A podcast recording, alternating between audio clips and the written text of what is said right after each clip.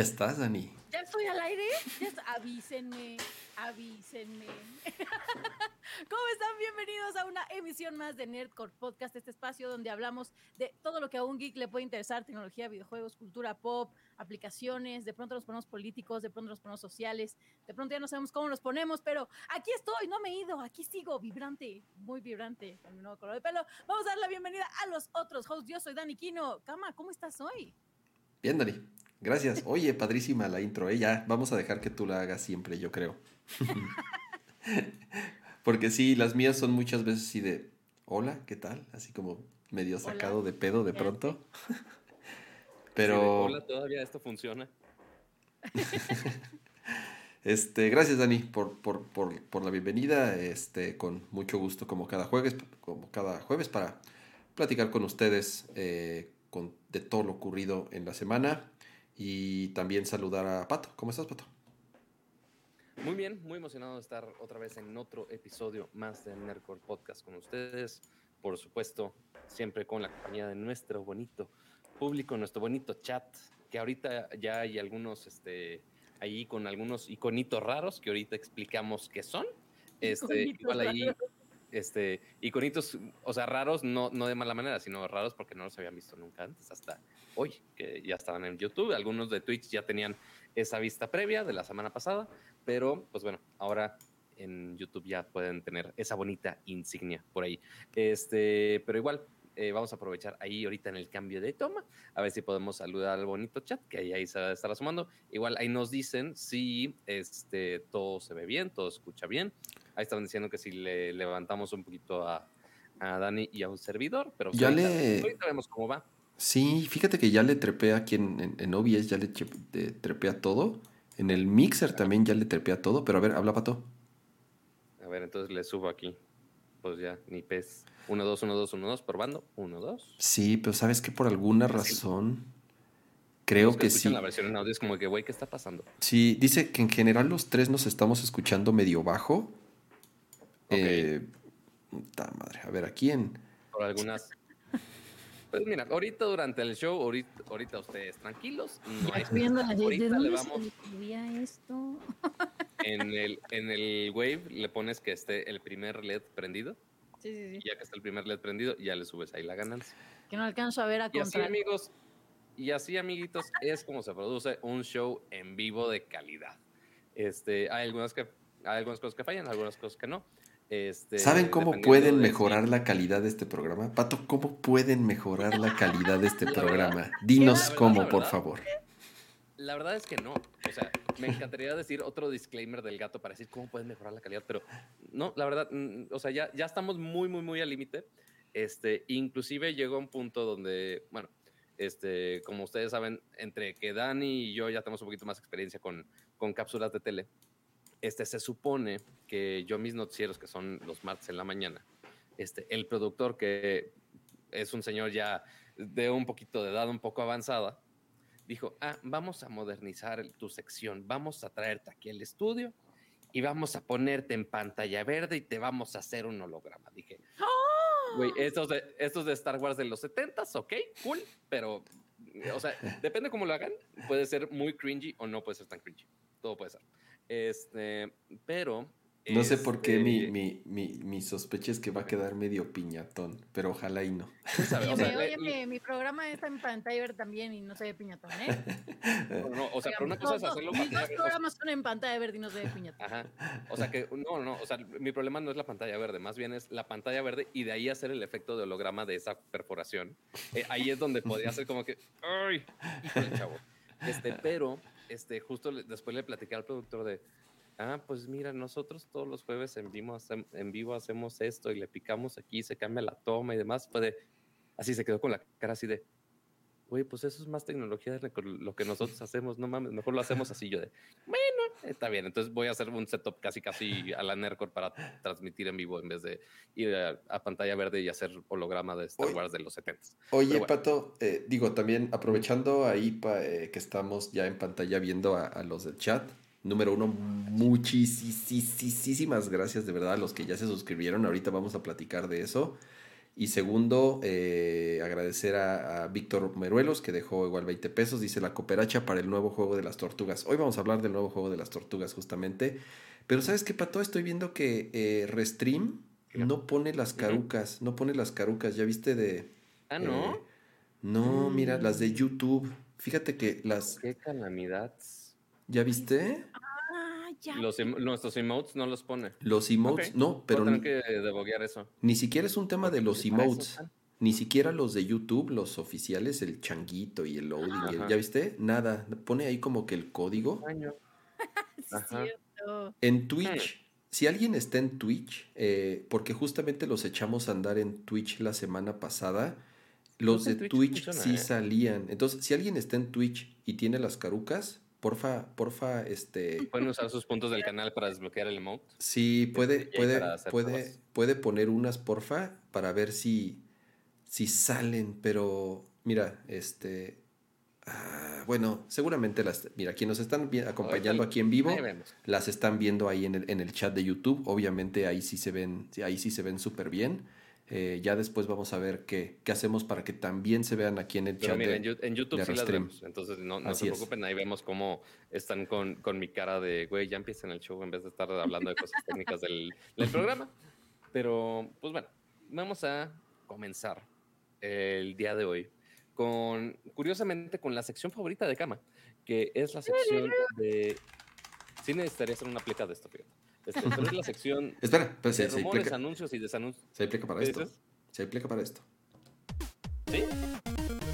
Bueno, es la pleca de Techie Gadgets, pero... traes eh, el o sea, o lote, sea, sí. Mm, O sea, sí, ¿no? Gadget, es O sea, pero- porque este- o sea, sí, pero quiero hacer una específica para este tipo de gadgets. Que Ok, estoy hablando ok. de una sección que es, casi todos los programas tenemos, de rumores y chismes de Apple, básicamente. Ok. Este, porque, o sea, porque sí es una sección muy recurrente, estamos de acuerdo. es correcto. ¿Quién sabe si les correcto. vamos a regalar el product placement? No lo sé, pero pues bueno, el punto es que es muy recurrente. Y el punto aquí es que hubo una nota que se nos hizo súper extraña de parte de Apple, este, y fue eh, de las pocas veces que Apple descontinúa un producto de una manera tan rápida como fue en este caso la iMac Pro. Ahora, ¿por qué salió la iMac Pro? La iMac Pro salió ya hace algunos años, este, pero era mientras todavía no llegaba esta, el gigantesco rayador. Ya todos se fueron hasta cama, se fue la frustración aquí. No, ¿sabes qué? Que estaba Este- buscando mi botella de agua y no la subí, vale madre. Yo estaba, yo estaba Pues, muy cerca de la pues, cámara. O sea, si quieres me puedes dejar en la toma y mientras yo entretengo a la gente. Mientras Es una buena idea. Pato. Baila, baila. ¿Cómo crees que uno esconde las tomas aquí mientras Dani así está así en el más allá mientras habla? Es que Pues estaba muy cerca, te veía así como mi carita muy cerca y la de ustedes como muy lejos. Claro. Ya tuve que Ah, proporcionar. nada más alejaste la cámara. Ajá. Pues bueno, el punto es que esta iMac Pro este, era la solución de Apple mientras llegaba la Mac Pro, este famoso rallador de queso gigante, ultrapoderosa, de mínimo 5 mil dólares, pues bueno, era una opción para los profesionales ya muy, muy, muy, muy, muy, muy arriba. O sea, por más que haya gente como Gama que compra todos los productos de Apple, ciertamente esta ¿Quién, yo? Sí, ajá. O sea, porque por más que quisieras, no te ibas a comprar una Mac Pro. Estamos de acuerdo. O sea, porque no, o sea, uno, ni, ni el presupuesto para los 5 mil dólares, este, ni tampoco la necesidad. O sea, porque con una, por ejemplo, como la iMac Pro, podrías funcionar bastante bien. Que de hecho, muchísimos podrían funcionar bastante bien con la, con la iMac Pro. Pero lo sorprendente aquí es que ya después de unos cuantos años, o sea, no, no fue mucho, o sea, in- imagínense, ha durado más la Mac Mini este, vigente, inclusive la Mac Pro anterior, que esta iMac Pro, que era la primera versión Pro de, de estas iMacs, que estaba cool que uno, este, había ya versión este, en, en color más oscurito, en, que era en Space Gray. o Sí, no acuerdo Space Gray, color este, que juntaba la pantalla de la iMac, la, la pantalla de las iMac siguen siendo muy, muy, muy buenas, aunque no sean el display XDR igual de otros 5 mil dólares de Apple, este, y combinaba un buen performance. Este, obviamente sí elevaba un poco de precio a comparación de las, de las iMacs regulares, y era una gran opción para, para muchos. O sea, inclusive muchos creadores de contenido siguen utilizando las iMacs Pro porque eran, eran muy buenas máquinas. O sea, y digo eran porque ya de plano Apple las va a descontinuar por completo. O sea, ya ahorita si entras al sitio de Apple, ya dice mientras haya existencias. O sea, ¿Sabes ya qué, no Pato? fabricando. Dice, perdón que te interrumpa, dice OBS disconnecting, reconnecting. Nunca me había salido esa, Ah, esa caray. alerta. Eh, están diciendo en el chat, ¿ya Dicen viste? F en el chat. ¿Se cayó el directo? ¿Qué Sí. pasó? ¿Qué hago? ¿Le doy Sí, stop streaming y lo arranco de nuevo? A ver si es la misma liga. No. No, espérate a ver si, si agarra otra vez, ¿no? Ah, reconnection successful. Ya, ya salió ahí. Ok, OBS. sí, ya, ya vamos a estar en vivo. Ahorita nada más deja checo. Tanto se hizo member que se cayó, dice. Ah, Regresamos. Regresamos. A ver, solo quiero ver que estamos. Díganos nada más, estamos bien en vivo, amiguitos. En teoría ya, ya, ya regresó. Yo ya estoy, yo ya me, yo ya me veo aquí en ¿Ya el- te, ya. te estás viendo? Eh, ¡Ya nos vemos! El, el punto es que estábamos hablando tan mal de, de Apple en este caso que Apple nos quería este, tirar el pues no, mi ciela. ¿Me creerás? Nunca, nunca había, de- nunca me había salido esa alerta así de tal cual me salió una notificación de OBS desconectó ya. y de pronto me salió OBS reconectó. Nunca lo había visto. Eh, eh, es raro, pero bueno. Sí, este, eh, como dices Pato, fue un anuncio peculiar número uno porque yo no recuerdo otro producto, mucho menos una computadora de Apple, que tal cual anunciaran en venta hasta, hasta que se agoten. O sea, prácticamente anunciaron por adelantado que ya no van a ser más y que prácticamente las que están en existencia, ya sea por Apple directamente o las que estén con los distintos distribuidores, este, son las únicas que van a quedar y que se van a vender como tal, ¿no? Entonces, número uno, eso está curioso. Yo no recuerdo de verdad, eh, insisto, otro, otro eh, producto eh, que Apple haya anunciado así tal cual de, pues, ahora sí que si la quieren, van porque se van a acabar, ¿no? Y la otra es, por otro lado, pues creo que una señal de lo que platicábamos en el show anterior, ¿no? Se viene un refresh importante en la en las líneas completa de Apple en sus computadoras, a pesar de que ya iniciaron con, con, con unas, que fue la Mac Mini, la MacBook Air y la MacBook Pro de 13 pulgadas, ya con estos Las famosas M1. Así es, ya con procesadores M1, pero justamente querrán, eh, restan eh, algunas de las que son también eh, bastante exitosas. ¿no? Número uno, la MacBook Pro grande como tal, que es la laptop más, eh, junto con la Air, la más vendida de Apple. Y por otro lado, la iMac, que es su computadora de escritorio, pues como tal, más exitosa, si le podemos llamar así. ¿Por qué? Pues porque ofrece todos los beneficios, digamos, de un extraordinario display, porque la verdad el display 5K que vienen en las iMacs es excelente. Realmente no puedes...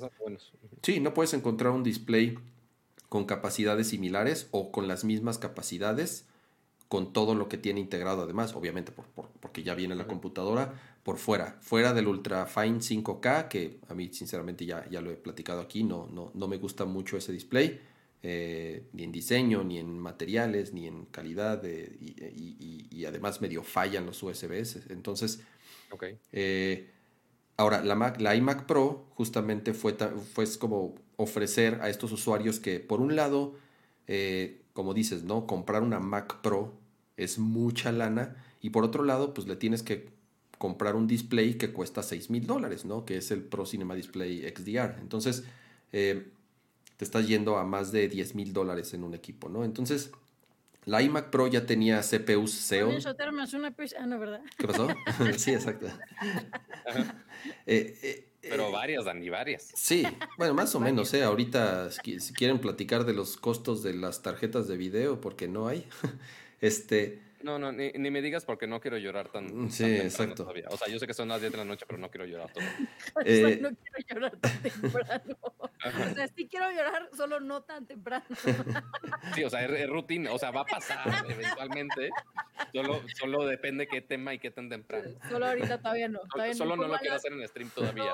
12, 12 y media, pero ahorita es muy Sí, ah, ya, ya depende qué tan, qué tan noche ponga canciones de Luis Miguel o así, canciones de Zamor. Todo depende. ¿Ustedes entonces, esto es nada más café, amiguitos? em, la iMac Pro era justamente como ese intermedio entre una iMac que, no, de cierta forma, si tú comprabas una iMac top of the line, Core i7 o no sé si había Core i9, creo que no estoy seguro si salieron Core i9 eh, eh, iMacs, creo que no. la verdad no, Ah, no lo recuerdo. Según yo solamente llegaron hasta Core i7, eh, pero las Pro, iMac, las normales. la normal. Pero la iMac Pro ya eran Xeon y ya era este, memoria SSD, o sea, realmente sí tenía prestaciones, o sea, podías treparle creo que hasta 128 gigas de RAM, o sea, podía hacer una, una tasquez de, en, en el iMac Pro, ¿no? Sí. Pero bueno, ya eh, avisan justamente que, que la van a descontinuar, lo cual significa que obviamente no tarda el refresh de las iMac ya con el M1, ¿no? Eh, platicábamos en el show pasado que, que se colaron ahí algunas informaciones que hasta podría ser en distintos colores como tal, pero Sí, había nueve, fíjate. sí había i9, ok, había, había, había i9, pero bueno, dar como el brinco de un i9 a un Xeon como tal, sí son, sí son eh, eh, digamos, mayores. Sí, y además son públicos distintos eh, eh, como tal, eh, este, mucho más enfocados a tareas multicore o tareas como más demandantes que requieren realmente un CPU como Sí, un acuerdo. Xeon eh, eh, y por eso también obviamente los equipos costaban mucho más. La otra es que tenía un sistema térmico completamente renovado, era súper silenciosa, eso era algo de lo que más se le aplaudía al iMac Pro, realmente nunca o era súper raro que se prendieran los ventiladores, ¿no? Yo tuve un iMac En 5K. cambio, yo aquí con mi avión aquí atrás. Sí, no, no, no. O sea, yo ahorita tengo una, Haciendo el oso. una, una MacBook Pro de, de, de 13 y no es broma. O sea, digo, está por allá, pero le escucho. Está cerrada. Está conectado a un monitor y Sí. seguramente por eso está, está prendida, pero dormida. Y está prendido el ventilador por alguna razón, ¿no? Y, y la iMac 5K que tenía también. O sea, cualquier cosita, era ya aspira- la aspiradora, ¿no? Entonces, el iMac Pro por lo menos era súper silenciosa. Eh, ya sabemos que los chips M1 igual pues, no se calientan, incluso en algunos casos como la Air, ni siquiera requieren tener ventilador. Entonces, pues bueno, esperemos que este sea justamente el inicio de, de esta renovación ya en el resto de los equipos de Apple, que por lo menos los rumores son de que sí va a haber un evento en marzo, aunque no estamos seguros si va a haber equipos. iPads es lo más seguro, porque todos los años hay evento de Apple en marzo. Sí, Max posiblemente todavía no. Así es. Entonces, eh, eh, finales de año, ¿no? Para Exactamente. finales de año. Oigan, pero una pregunta, el, el hecho de que eh, descontinúen este modelo no significa que le quiten el soporte, ¿no? O sea, ahorita Sí. todavía, si se te descompone tu modelo que ya tienes, lo puedes mandar a arreglar, puedes eh, hacer uso del servicio a clientes y demás. Yo creo que ya en un futuro, no sé en cuántos, por lo general es como en dos años, ¿no? Que ya anuncian como ya no le vamos a dar soporte a estos modelos y demás. Pero por ahorita todavía pueden. O sea, ya no va a haber, eh, pues ya no va a haber el producto, pero sí va a haber soporte para quienes ya lo tienen. No, incluso actualizaciones. O sea, este es un equipo que si lo compraron este año, el año pasado o hace dos años, le van a poder actualizar el sistema operativo por lo menos siete años más. O sea, realmente el Sí, tiempo de vida de los equipos de Apple son más, o sea, son casi de 10 años de updates en, Aunque, en cuanto o a sistemas pero- pero operativos. ¿Sabes qué, Cama? Mm. Algo que no había considerado ahí.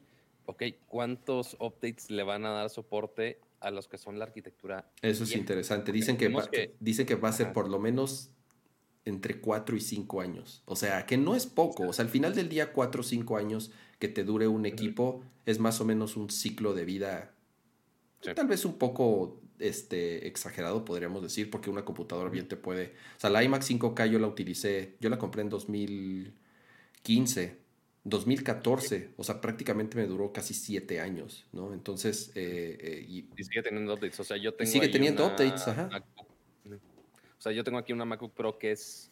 La compré como 2017, refurbished, pero es un modelo mid 2014.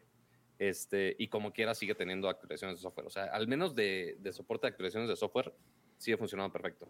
El Yo les puedo enseñar la última Mac que tengo, si quieren. y ahí va, va a sacar la, Si la- nos vas a mostrar la- una en blanco la una PowerBook, la PowerBook 150, ahí a ver. Tengo curiosidad porque realmente no sé cuál, qué Mac haya tenido Dani. Eso sí me da curiosidad. A ver, a ver con qué.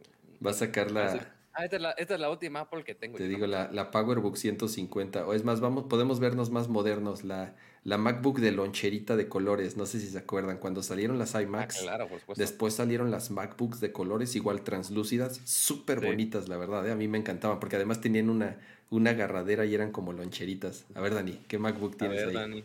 Pero tienen que cantar con la de Carlos funda y todo, ¿eh? Ahí no, espera, acá. Es una blanca. Oh, wow. Y hasta con afiliaciones a empresas de las cuales no te quieres tanto afiliar ahora. Pues eso fue antes de, ¿eh? O sea, esa Ah, ¿sí? en la Míralo. universidad, sí, yo pues era el over. Cagado. Pues, sí. Esa, Como ya me mandaron regalito, pues ya otra vez ya estoy feliz. si no me equivoco, Dani, ¿es G3 o es G4? ¿Tú crees que Dani va a saber qué letras son? Porque esa ya no es Intel, ¿eh? Estoy casi seguro que... Nada más esto.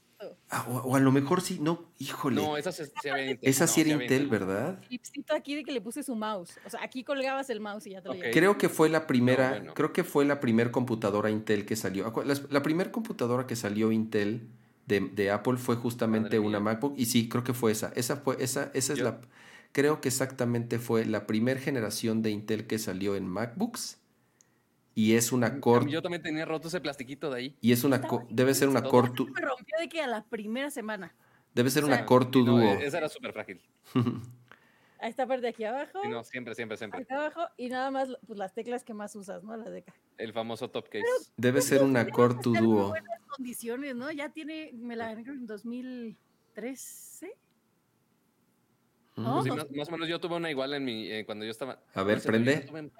No, no prende, va a estar ha de estar muertísima la batería. Sí prende, sí prende, pero sí está conectada. Ah, el ok. tema es que el creador se me, se me rompió Ah, y ya la Mm, claro. batería ya no carga. O sea, si le consigo un cargador o si logro arreglar el cargador, Jala. Sí, sí. Pero madres, para ese cargador aparte es viejísimo también. Es MagSafe 1. pero nada más No, ¿cuál pato? ¿Cuál Mac? Eh, ¿Sí es No, MagSafe? es ponerle cinta y ya. Sí, esa sí era MagSafe. A ver, sí era- a ver el puerto del cargador cargador, Dani. A ver el puerto del cargador. Claro que es MagSafe, es MagSafe 1. Sí, es MagSafe 1. Sí, ya es Intel. ¿Por qué, por qué desconfías en mí, Yo es también Intel. tuve Mac, aunque no me creas. Sí, ya es Intel. Ujú. Con Firewire, Firewire. Firewire 400 y No, 800 espérate, además. Claro, Así, Todo unidades. sí, disco. para disco, claro. para disco. Uh. por supuesto. Dios mío. Wow. Eh, eh, qué extraño ver de Dani una Mac. Eso, no, eso sí no lo esperaba. es curioso porque las compus Max me gustan muchísimo. O sea, soy Ajá. muy fan, soy, me facilitan mucho la existencia, pero los, los iPhones no. O sea, no, no, más no me Ok, llevan. Es rarísimo. qué curioso. Qué, ¿Qué curiosa cosa? la vida. Pero bueno, ya, ya les enseñé aquí mi, mi reliquia. Muy bien, Dani. Consérvala. Eh, Véndela en millones porque tiene información ahí adentro. Oigan, y siguiendo con los rumores de Apple también, otro que justamente se filtró esta semana, y aquí sí voy a poner la imagen, eh, es que ya se 2010, filtraron, 2010 era, ya, solo quería así es, primero renders y ya después inclusive fotos, eh, déjame ver si están aquí las fotos también, de la siguiente generación de AirPods, no Pro, sino los AirPods originales. Acuérdense que ya han, han salido dos hasta ahora. La primera generación son los AirPods originales, los primeros inalámbricos, y después salió un refresh en donde el diseño seguía exactamente siendo el mismo, pero tenía ya carga inalámbrica. Que, que realmente ahí el update fue más del estuche que de los Del case nada audífonos, exactamente, del case, porque incluso te daban la posibilidad de que si tú ya tenías unos AirPods de primera generación, pudieras comprar el puro case de, que, que se cargaba con, con Qi. Entonces, eh, ahorita ya, digamos, este sí ya es como un refresh completo. Y si pueden ver, el diseño es tal cual o muy similar a los AirPods Pro, o sea, con, con, con el, el, el, el wand o el, la varita esta la varita mágica. de más, exactamente, un poco más corta, un poco más inclinada, pero con la diferencia de que estos no tienen las gomas, que es lo que realmente hace la gran diferencia, quiero pensar, El sello con los... con los AirPods Pro. ¿Por qué? Número uno, porque sellan mejor eh, eh, el sonido. Obviamente eso ayuda a mejorar las capacidades que tienen los AirPods Pro, que es de aislar el ruido, o sea, de cancelación de ruido o de transparencia, ¿no? Entonces, ahora, eh, lo curioso de esto es que yo conozco, yo conozco muchas personas que los AirPods Pro no le gustan, porque, es, porque hay gente que no le gusta, por ejemplo, estos, digo, estos son chafas, Porque ¿no? le Pero, el cerebro. pero exactamente, o sea, estos audífonos que tienen eh, puntas de silicón, pues te los tienes que, de cierta forma, empujar más para que funcionen, para que hagan sello Sí, y para para, que sellen, si no, para no que Oye, realmente apliquen. fuera de contexto. Entonces, eh, Pero hay gente que le molesta, hay gente que le es, que le es incómodo, que es como muy invasivo, este. Sí, no, no es para todos, ciertamente, los audífonos in-ears. Exactamente. por eso Dani posiblemente ahorita tiene de los que son over the ear, que nada más este, descansan en tu orejita sin, sin entrar hasta, hasta tu cerebro, pero pues, obviamente ya los audífonos. Que como yo, es que no sé si tenga que ver, pero creo que sí. Eh, me, me, mandaron unos audífonos de otra marca, que ya los, se los enseñaré en mis historias, pero ya se los enseñé. Eh, pero que igual te los pones así como, ¿no? Son con estos chicharitos, estos frijolitos. Pero lo que me pasa es que como yo gesticulo mucho, a la hora de mover pues, el cachete o de reírme o así, se me mueven las orejas. No, sí pasa. Entonces, todo el tiempo tengo que estar ahí acomodándolo, acomodándolo. Y, entonces, eso no me encanta. Pero tampoco me gustan esos chuponcitos. Porque aparte te escuchas, así escuchas hasta tu palpitar, así. ¿no? O sea, que parte sí ayuda mucho al noise canceling. O sea, que eso es un, lo que llaman es un noise canceling pasivo, creo que se llama este, que, o sea, no, no utiliza energía o algo así, sino que es nada más aísla el sonido, el, ruido del exterior para que no entre tanto adentro ya de tu canal auditivo. Pero este, para que haga el sello bien, es un santo pedo, porque así me ha pasado con todo tipo de audífonos, o sea, los Sony con el mejor noise canceling de la vida, que si con los este, Galaxy Bots Pro, etc, etc, etc. Siempre es una cuestión de elegir la gomita correcta que se acomode bien a tu oído. Inclusive a veces hay algunos que están con el, el, taponcito mediano del lado derecho y el taponcito de otro tamaño del lado izquierdo. O sea, eh, es, es, es, complicado de tener ese sello, pero ya que lo tienes bien sellado y que esté fijo, sí se aprovecha bien. Pero como dice Dani, depende cuando te estás moviendo.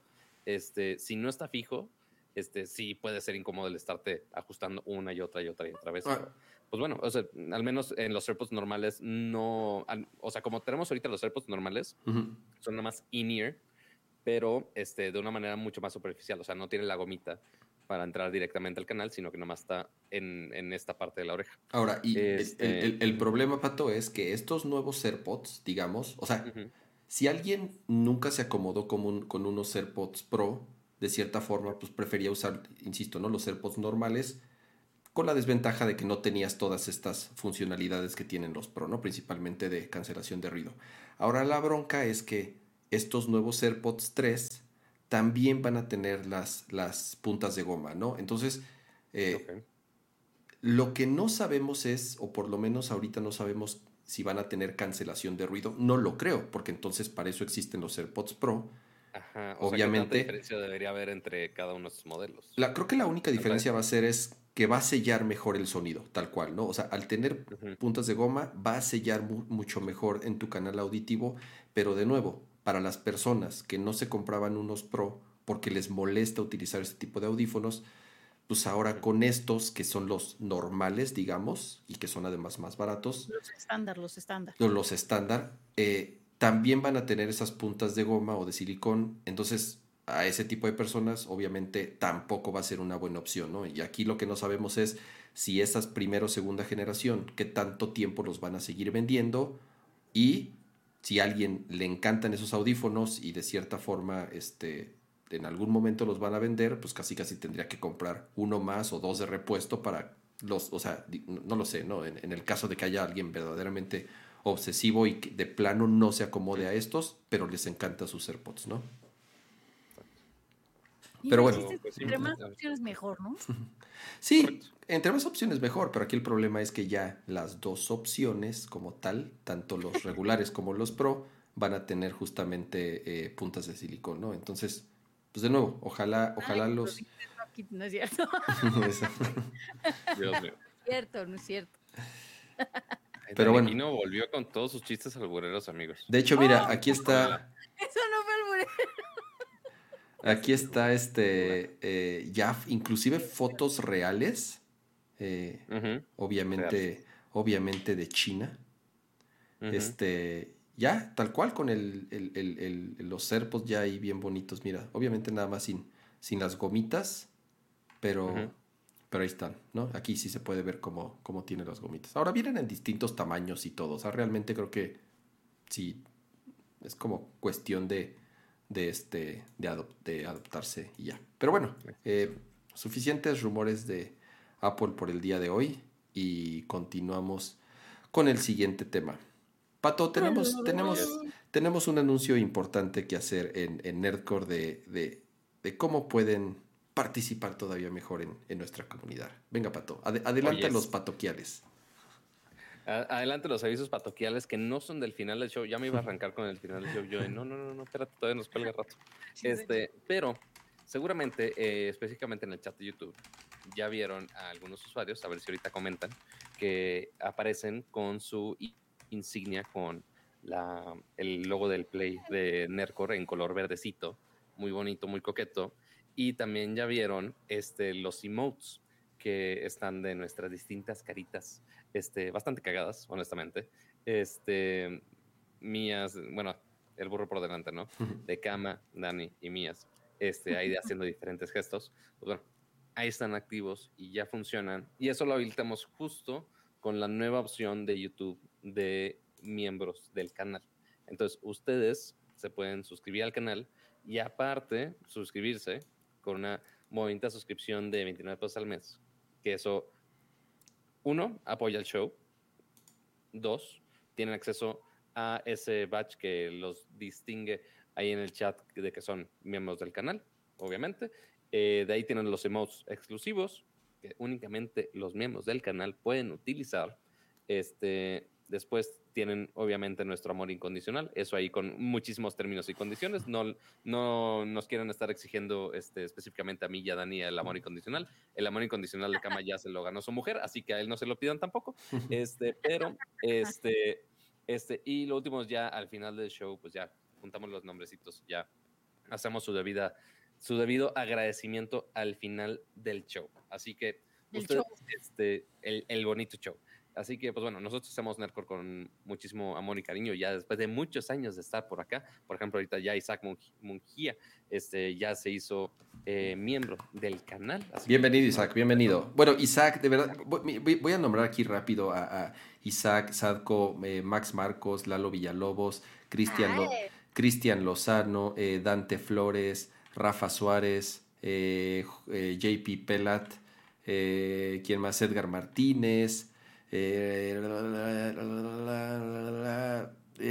Nats Chopper, Cristian. ¿quieres que te, que te, diga aquí en nuestra bonita lista de, de miembros? Yo ahorita rápido así hice como un scan de, de los este de los, de los que, veo aquí en el chat. En nuestro, dashboard de, en nuestro dashboard de YouTube sí nos da obviamente los nombres de, mm. Noé Hernández, mira, Noé, Noé Hernández acaba de suscribir. Vas, Pato, a ver. Eh, miembra, miembra, no, nombra, nombra a los miembros fundadores, dale. A los miembros fundadores así de Day One. Así, Day este, One. Day One Edition. JP Pellat, Satco, Rafael Suárez, Pablo Muñoz, Juan Carlos Contreras, Isaac Mungía, eh, Gabriel Razo, Nats Chopper, Noé Hernández, Sergio Flores, Isaac Samuel, eh, Armando González, Cristian Lozano, Dante Flores, Lalo Villalobos, Adriano Octavio, y Shell Pineda, Max Marcos, ahorita son los primeros miembros del canal. Y aparte, este, uno, en nuestro dashboard podemos ver una sección nada más de comentarios únicamente de los miembros, así que les ponemos más atención ahí. Y aparte, en el tab de comunidad de YouTube podemos separar los comunicados que son para el público en general y aparte podemos hacer comunicados exclusivamente para los miembros del canal. Así que ahí podemos chismear más en privado. Así es, así es. Mira, vas, Dani. No, no, no, yo decía que está muy bueno, es que yo no sé dónde están viendo todo eso, pero ahorita lo investigo y lo checo. En el, el dashboard de YouTube Studio este, ah, membresías. De verdad, este, eh, eh, mira, ahorita los suscriptores, Juan Carlos Contreras, Gustavo Picasso. No, tienes acceso, ¿no? ¿No? ¿No? Ah, y deja tú, creo que no te puedo dar acceso. Es que no te podemos dar acceso. mira, no pasa nada, yo los voy leyendo aquí en el chat. Mira, el Gustavo Picasso, el Juan Carlos Contreras, el Noé Hernández. ya nada más me voy a perder del chat privado, pero ahí me cuenta. Yo Oigan, estoy aquí con la pandilla en general. de verdad, este, eh, eh, digo, ya hablando en serio, muchísimas gracias. O sea, eh, como se los comenté hace rato en Twitter, siempre hemos hecho este, este show con, con, muchísimo gusto. Ya tenemos pues varios años haciéndolo, pues, que, les contamos. Siempre tratamos de, de estarlo mejorando, de estar invirtiendo en mejor equipo, de, de poder eh, ya de, plano pues, no fallar, ¿no? Cada semana. Eso es algo que creo que ya tiene tiempo que no, que no fallamos, a menos que verdaderamente haya una causa así eh, de verdad importante. De verdad les agradecemos mucho. apenas estamos planeando, además de lo que platicó Pato, qué tipo de, con qué, de qué forma podemos interactuar con estos suscriptores. Se me ocurre, por ejemplo, tener una especie de, de, como de buzón de voz en donde nos puedan mandar preguntas o comentarios, donde los podamos poner, poner al aire. Eh, eventualmente todos esos fondos, eventualmente es para que nosotros podamos dedicarle más recursos al show y poder generar más exclusivo, más contenido exclusivo para los miembros y eventualmente algunos que también hasta llegan al show en general. Este, entonces ahí podemos pensar todo, o sea, todo, por eso le dejamos el, el, tiro ahorita el más sencillo posible, literal es el precio más bajo que nos deja eh, YouTube para 29 pesos. 29 este, pechitos. 29 este, pechitos.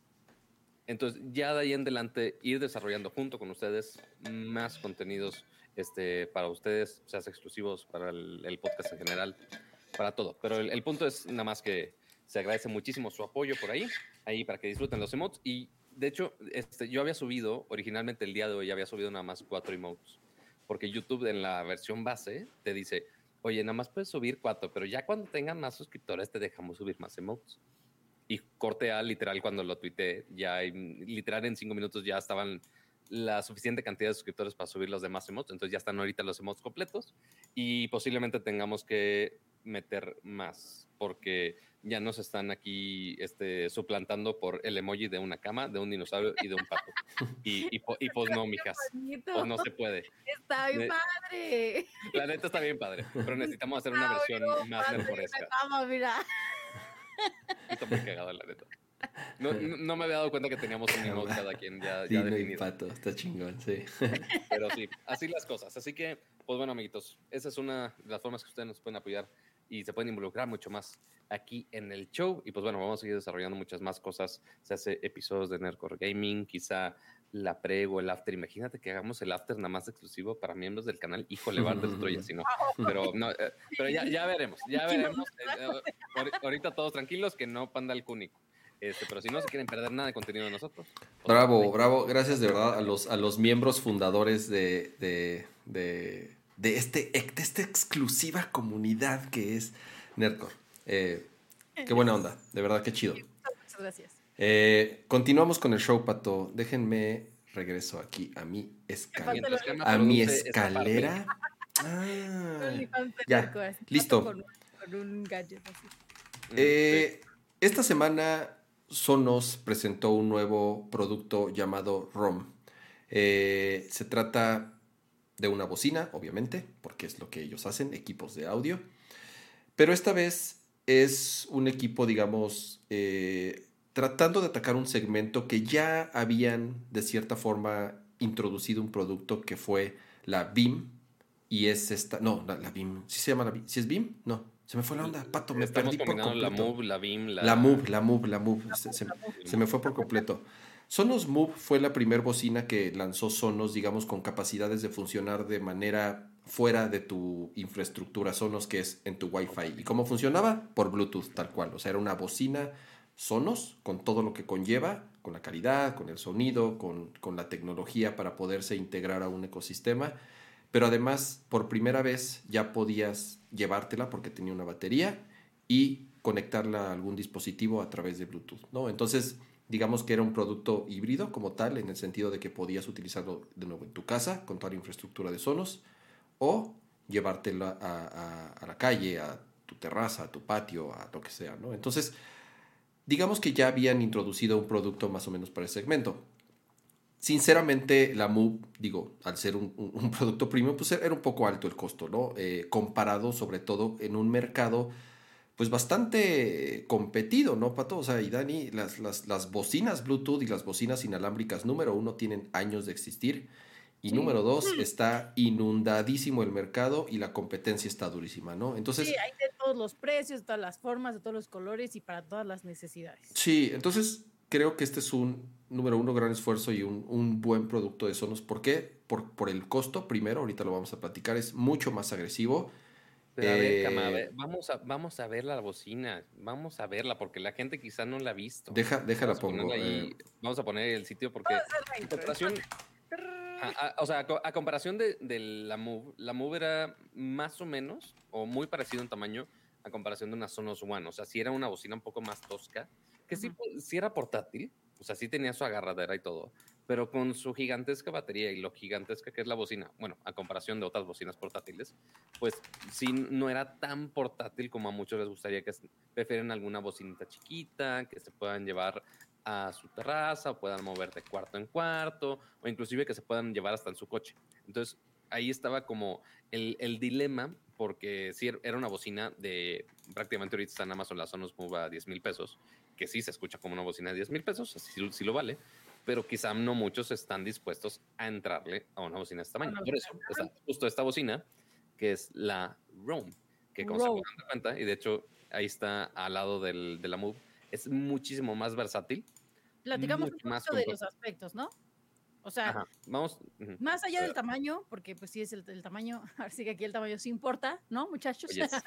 Eh. Creo que eh, es importante hablar un poquito de los aspectos, solo para saber qué te estás llevando en esta, en esta bocina portátil, porque de pronto, como dice Kama, hay muchas en el mercado de muchas formas y colores, pero aquí eh, a grandes rasgos es, la puedes conectar a Wi-Fi o a Bluetooth, o sea, vía Wi-Fi o vía Bluetooth.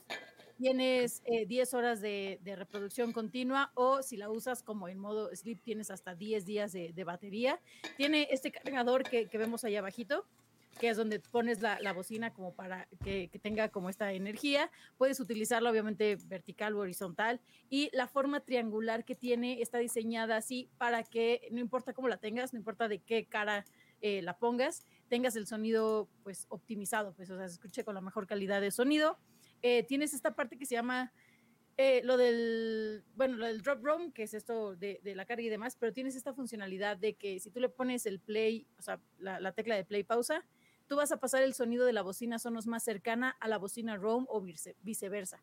O sea, si tú te vas a ir de, bueno, ya me voy aquí al jardín y tienes prendida la One de tu sala, le picas ahí y se pasa el sonido a tu Roam y ya vas al jardín y cuando te regreses haces lo mismo. Y aparte Lo tiene- importante ahí de que esté, perdón, lo importante ahí que sea Bluetooth y Wi-Fi. Bluetooth, pues, ok, como cualquier bocina Bluetooth que hemos usado ya, o sea, ya es casi, casi tecnología medio anticuada, pero así conectamos nuestros dispositivos en, en nuestra movilidad hoy en día. Este, pero lo importante aquí es que también está en Wi-Fi para que se pueda conectar con tu ecosistema Sonos de tu casa. Entonces, por ejemplo, si tú tienes, si tú tienes unas, con la Sonos One o la Sonos 5 o la, o la Arc, o lo que tú quieras, ok, esa, esta bocina Roam, por más que pueda ser portátil, cuando está dentro de tu casa, también forma parte de todo tu ecosistema. Ecosistema. Entonces, pues cuando dice Dani, cuando estás fuera, estás en tu coche, traías la bocina ahí, cuando llegas a tu casa, ya se conecta al Wi-Fi y ya se reintegra a tu sistema por medio de Wi-Fi.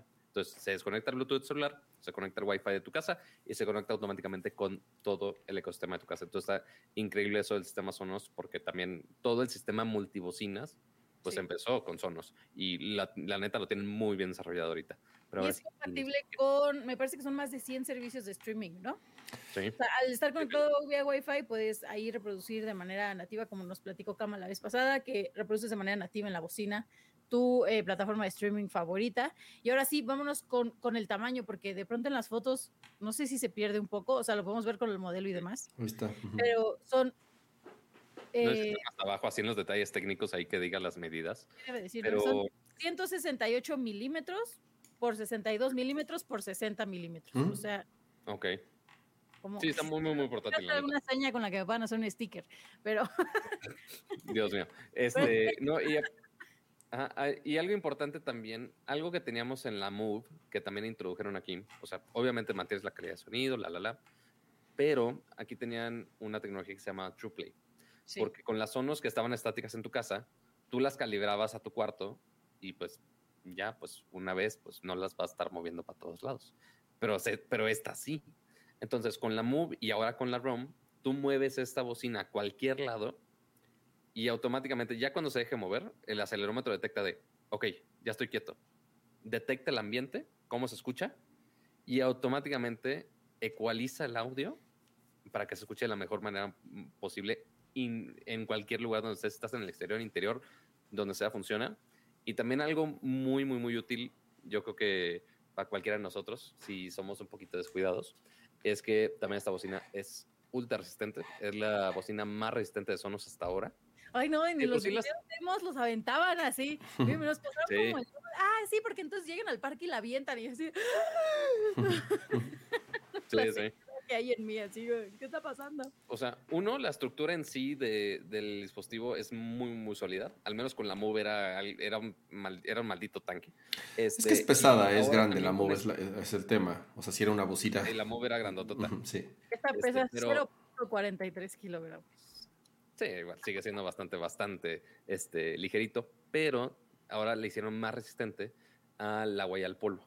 La Sí. anterior, si no, me, si no me equivoco, era IP56 y esta es IP67, lo cual significa que resiste al agua y al polvo y hasta la puedes sumergir un poco en el agua y como quiera funciona y no se daña. O sea, obviamente la, la música en el agua no les voy a apurar que se escuche bien, pero va a o sea, si en algún momento la tienes en tu alberca, en el chapeadero, lo que quieras, se salpicó por alguna razón, ok, no le pasa nada, nada más se seca y no pasa absolutamente nada. Pero, ¿qué más? ¿Qué más? Es, Y, es, pues, este, eh, de- creo que una, una eh, gran combinación entre estos, lo, que menciona Dani, ¿no? Todos los beneficios de la infraestructura y de la tecnología de Sonos, ahora con las ventajas de que te la puedes llevar. Eh, esta tecnología TruePlay es, eh, está buenísimo que, que ya esté integrada en esta bocina de forma eh, que se puede utilizar con Bluetooth como tal, como dice Pato, utiliza unos micrófonos para analizar el ambiente, rebotar el sonido y calibrarse automáticamente, ¿no? Entonces, no importa en dónde la tengas, siempre te va a estar dando en tiempo real, después de unos segundos de calibración, el, el- mejor sonido posible. Entonces, esta bocina ya se va a lanzar eh, en México, y bueno, de hecho en todo el mundo y México está incluido eh, en este lanzamiento en el mes de abril. Ya se puede comprar en línea, si se fijan ya tenemos precio oficial en México que es de 4.499 pesos. Hay dos colores, negro y blanco. Y En, en- Así ¿cómo es. En ter- ¿Eh? terminados mate. Exacto. Y tuvimos oportunidad de platicar eh, esta semana con, con Greg McAllister, que es eh, una persona clave re- realmente en, en el equipo de Sonos. La verdad agradecemos mucho al, al, al- al equipo de Sonos México que nos, que nos permitió platicar con Greg. Eh, le hicimos ahí algunas preguntas y a continuación les vamos a poner un video con las que nosotros consideramos fueron las, las más interesantes, ¿va? Arranca el video. Hey, I'm Greg McAllister. I work in sound experience at Sonos, and today I'm here with. Nerdcore Podcast. ¿Y no se No. escucha?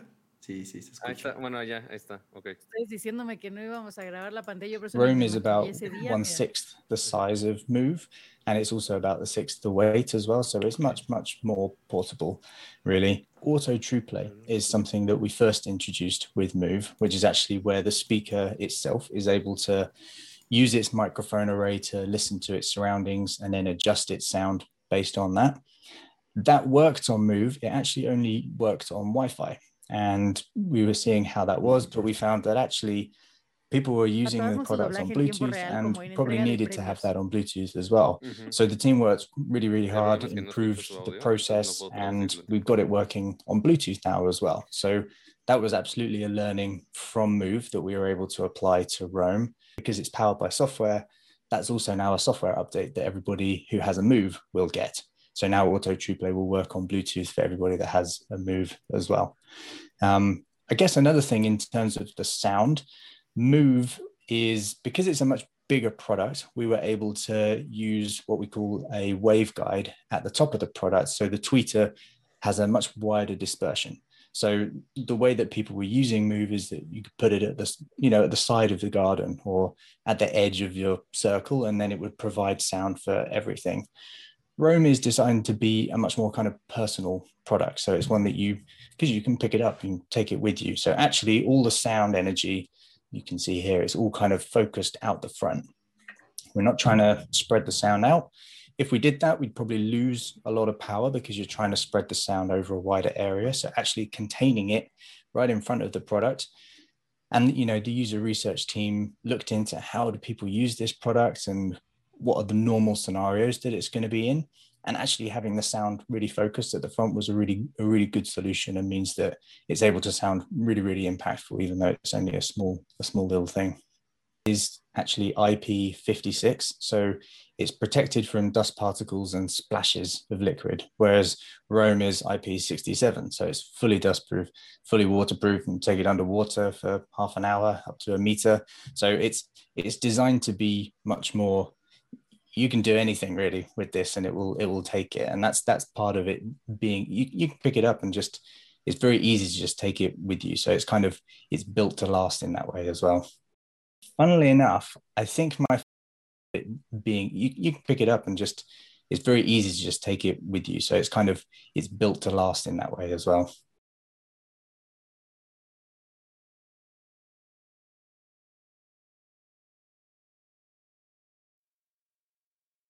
Perdón. A ver, ya. Espérenme, cabrón. Pues estoy aquí controlando el video y cruzando sonido y muteando a Pato y a Dani que están hablando al fondo y que.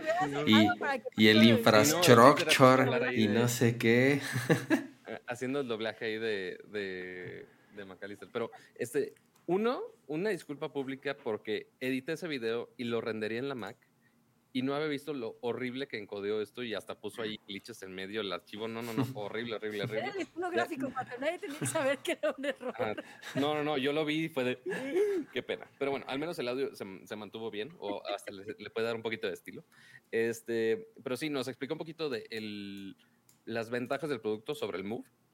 Este, y también un poquito de cosas del diseño que son cosas muy, muy chiquitas, pero que están muy, muy, muy, muy bien diseñadas por eso este, uno, el, el, diseño triangular, que eso sí me llamó mucho la atención, que es, es, triangular, pero está como curveadito de los lados, que está hecho con la ergonomía en mente para que tú lo puedas agarrar y llevártelo a cualquier lado y no sea algo incómodo. Pero aparte, el hecho que sea triangular significa que cuando tú lo pongas acostado en cualquier, en cualquier lugar, siempre va a estar, la, la bocina no va a estar en horizontal totalmente, sino que va a estar apuntando ligeramente hacia arriba. Entonces, si la pones en el piso en cualquier lugar, este, va a tener esta perspectiva que va a llegar la música a más lados. O sea, tiene esos detallitos que la neta el equipo de Sony lo pensó muy, muy, muy bien. Este, y que sí se esforzaron muchísimo en hacer un diseño portátil, pero también funcional. Pero ahora sí, ¿qué, Continuemos con el video. ¿Quieren comentar algo de esto?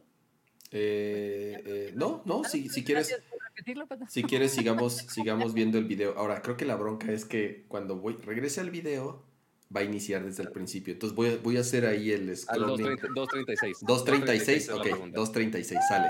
Silencio, silencio. Va de nuevo, va a la continuación del video. Hey, I'm Greg. It's very easy to just take it with you. So it's kind of, it's built to last in that way as well. funnily enough, I think my favorite thing about Is so is just the fact that it's so portable. It's it's so light, and it's you just really don't have to worry about it. The fact that I mean, I've kept picking it up throughout this talk because it's just so easy to pick up, and just the way that it you can grab it as well. So I've found that even though I've had a few around, if I'm just sat at my desk here, for example, I've got one playing, when I need to go to the kitchen to make some lunch, I just grab it and I take it with me, you know, and I just just take it and it, you don't have to worry about that. I don't have to, I don't know, think about getting the app open or anything like that. It's just it's so easy to move around with me, and it and it does really really sound good. I also don't have to worry. Oh no, I need to make sure I put it in the right place because as soon as I put it down, as soon as it stops moving, and the accelerometer recognizes that, then it starts tuning itself again. And 30 seconds later it's calibrated to the room so yeah just how easy it is to just grab it and go really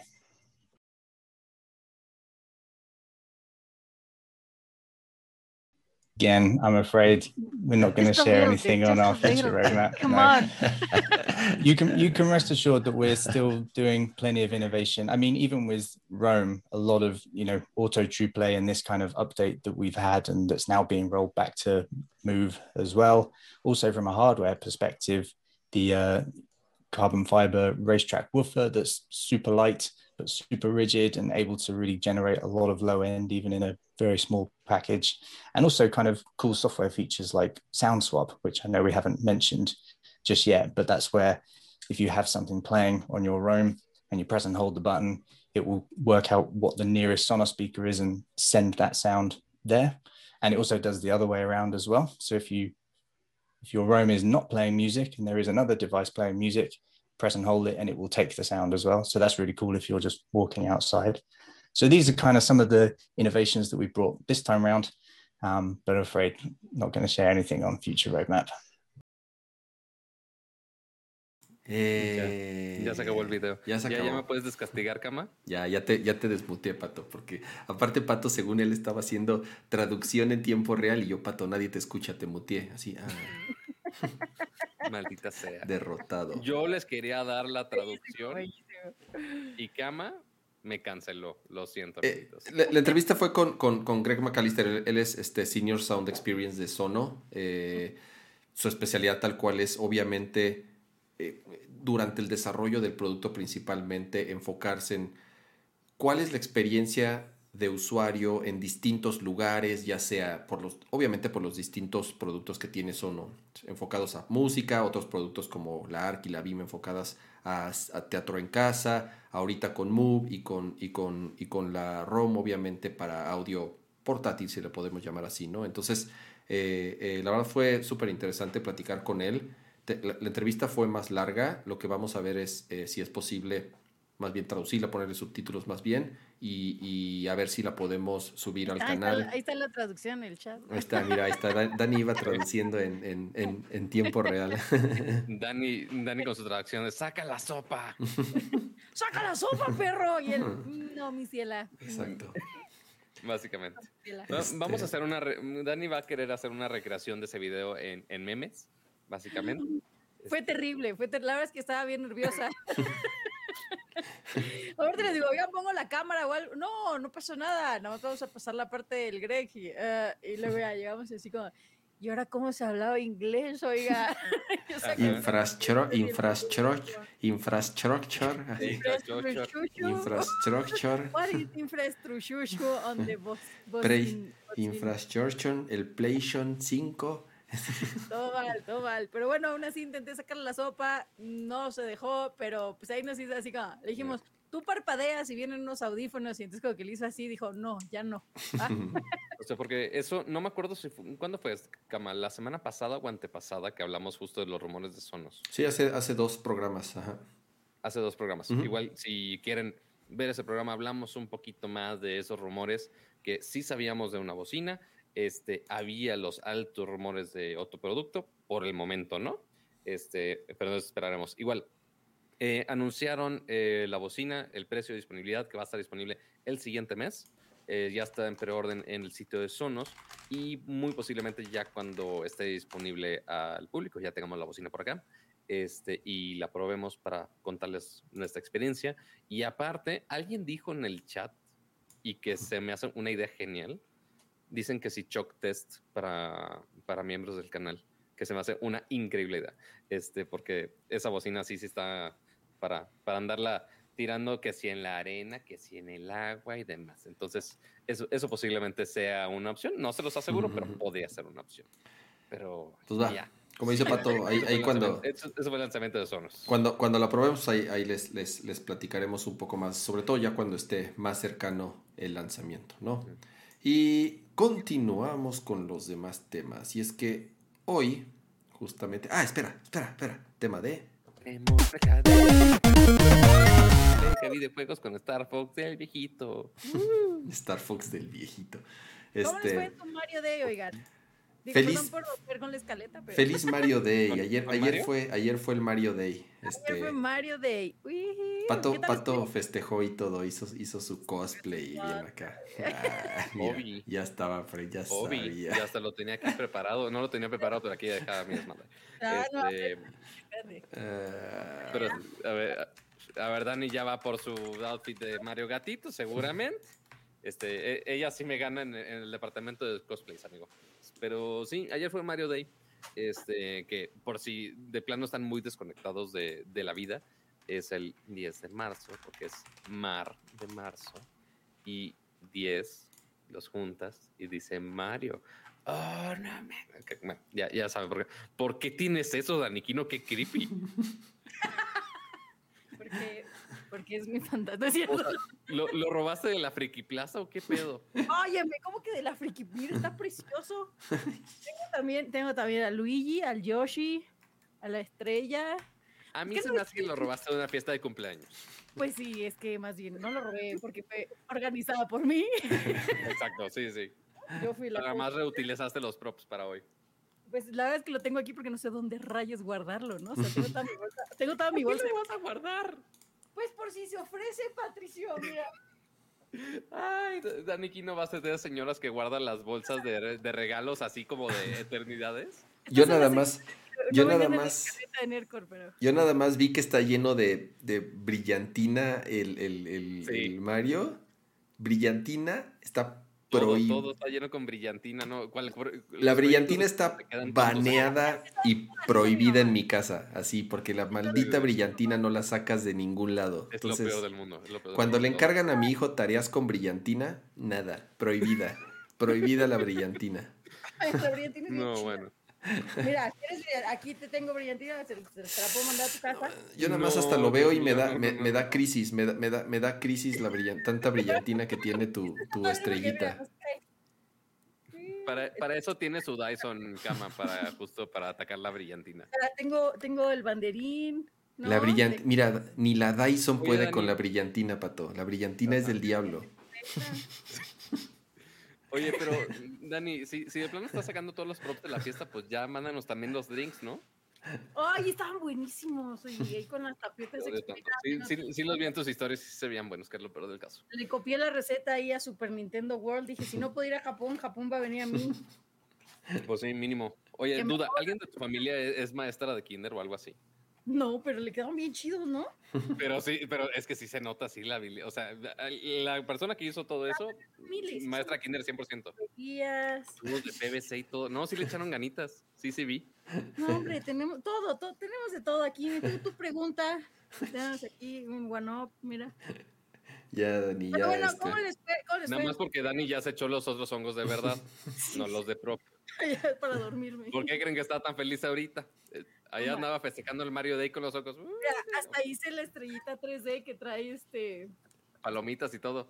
Ay, que trae sus palomitas sabor durazno. Dice Kama, dice en el chat, ¿y por qué no tengo nada de Mario? No. No, sí, ah, sí tengo, sí tengo, espera. Mira, tiene- a ver, al menos sabemos del, del, ajá, del Pikachu Mario que estar por ahí. Ah, está correcto, muchas El gracias. Pikachu Mario dice. Sí, ahí está. Tengo a Mario Pikachu Se y tengo el Mario de aquí. Ta, ta, ta, Ah, Mario Lego, y con el traje de gatito. Sí, con el traje de gatito. ¿Sí Muy bien. prende? ¡Eh! ¡Ay, qué Mario. bonito! Y los tres de ñoños con Mario. Pero sí, de hecho ahí festejamos con el Mario Gatitos ayer en stream. Este, y todo. Muy bonito, muy coqueto. Hubo descuentos de juegos de Mario en algunos, en algunas plataformas. Obviamente en las tiendas de México no, porque este, pues que nos odian. Este, Ah. pero ya está, lo normal. Oye, Este, pero hubo unas ofertas hace como 15 días.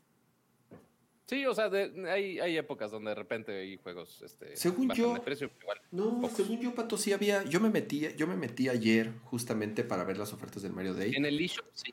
Y sí habían en el eShop. Sí. Digo, los Marios que nadie quiere. El Mario Maker, Exacto. el Mario Party, el Mario Tennis ¿El Mario Party estaba en descuento? y el Ma- Mario Maker. Los Marios apestosos. Maker, Party.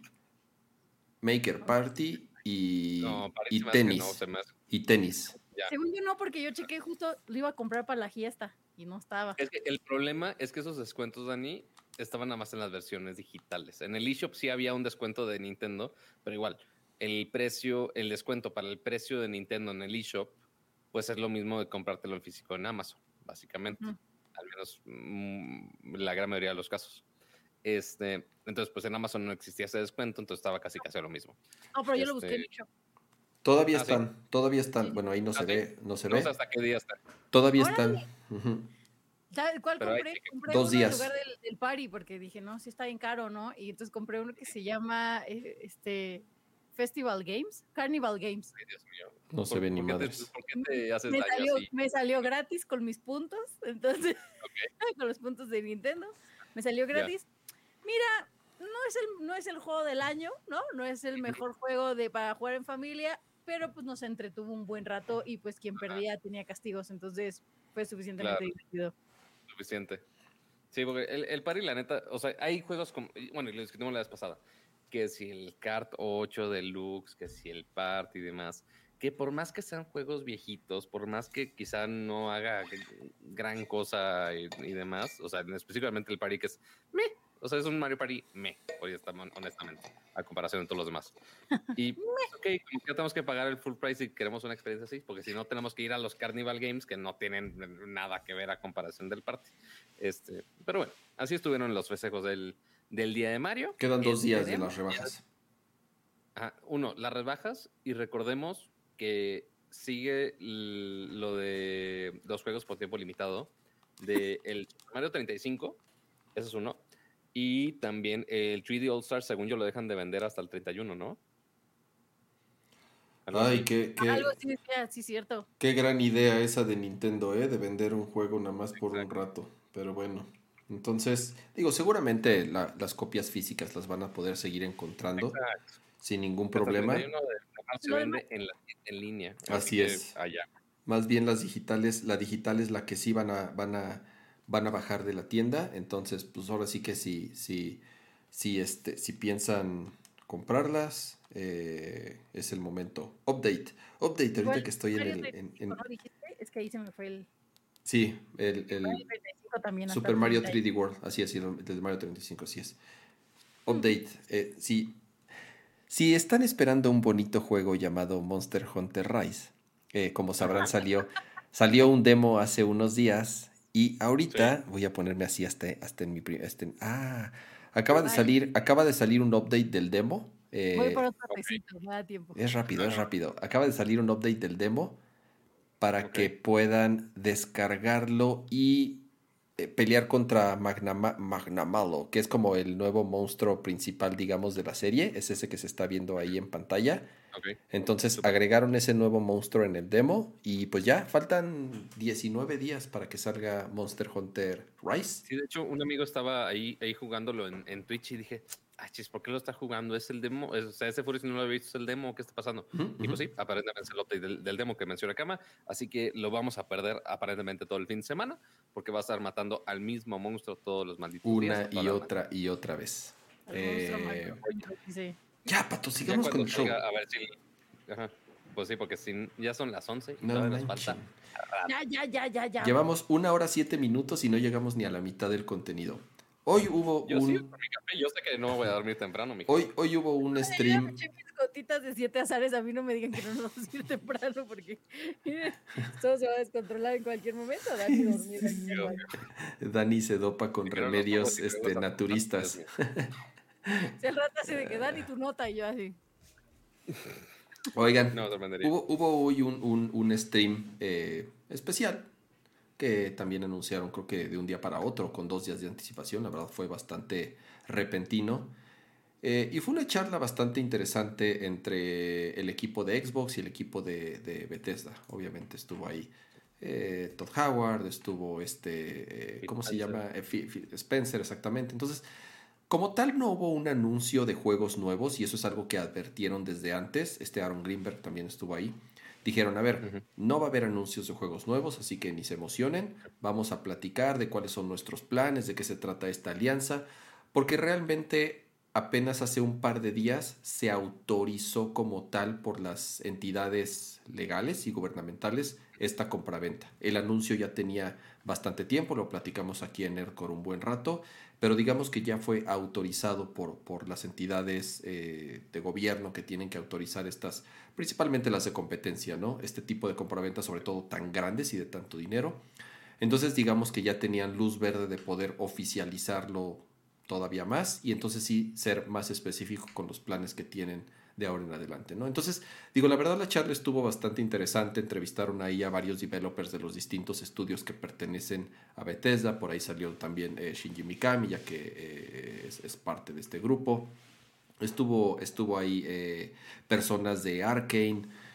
En general creo que, de nuevo, vale la pena echarle un ojo, sobre todo si son usuarios de Game Pass, porque obviamente esto, esto, el inicio es que ya anunciaron la primer ronda, si le podemos llamar así, de juegos que van a llegar a Game Pass y será mañana. O sea, realmente esa es como parte de la noticia. A partir de mañana estos juegos ya van a estar este, en, en Game Pass, si son usuarios de Game Pass Ultimate, y los voy a poner aquí. Eh, estos son los primeros. No, son así juegos flasheros ni nada. O sea, es de, oye, son juegos realmente, o sea, igual como dice aquí anuncio, son juegos icónicos de, de Bethesda que ya van a estar disponibles en Game Pass. Así que si ya tienen suscripción, no tienen ningún otro costo adicional y los pueden jugar la gran mayoría en PC y en consola. Creo que nada más como Fallout, New Vegas, creo que es el único que es nada más de consola. Pero Sí, ahí tienen, ahí, ahí, tiene arriba los iconitos, cuando eh, si son para Windows o para consola y para mobile.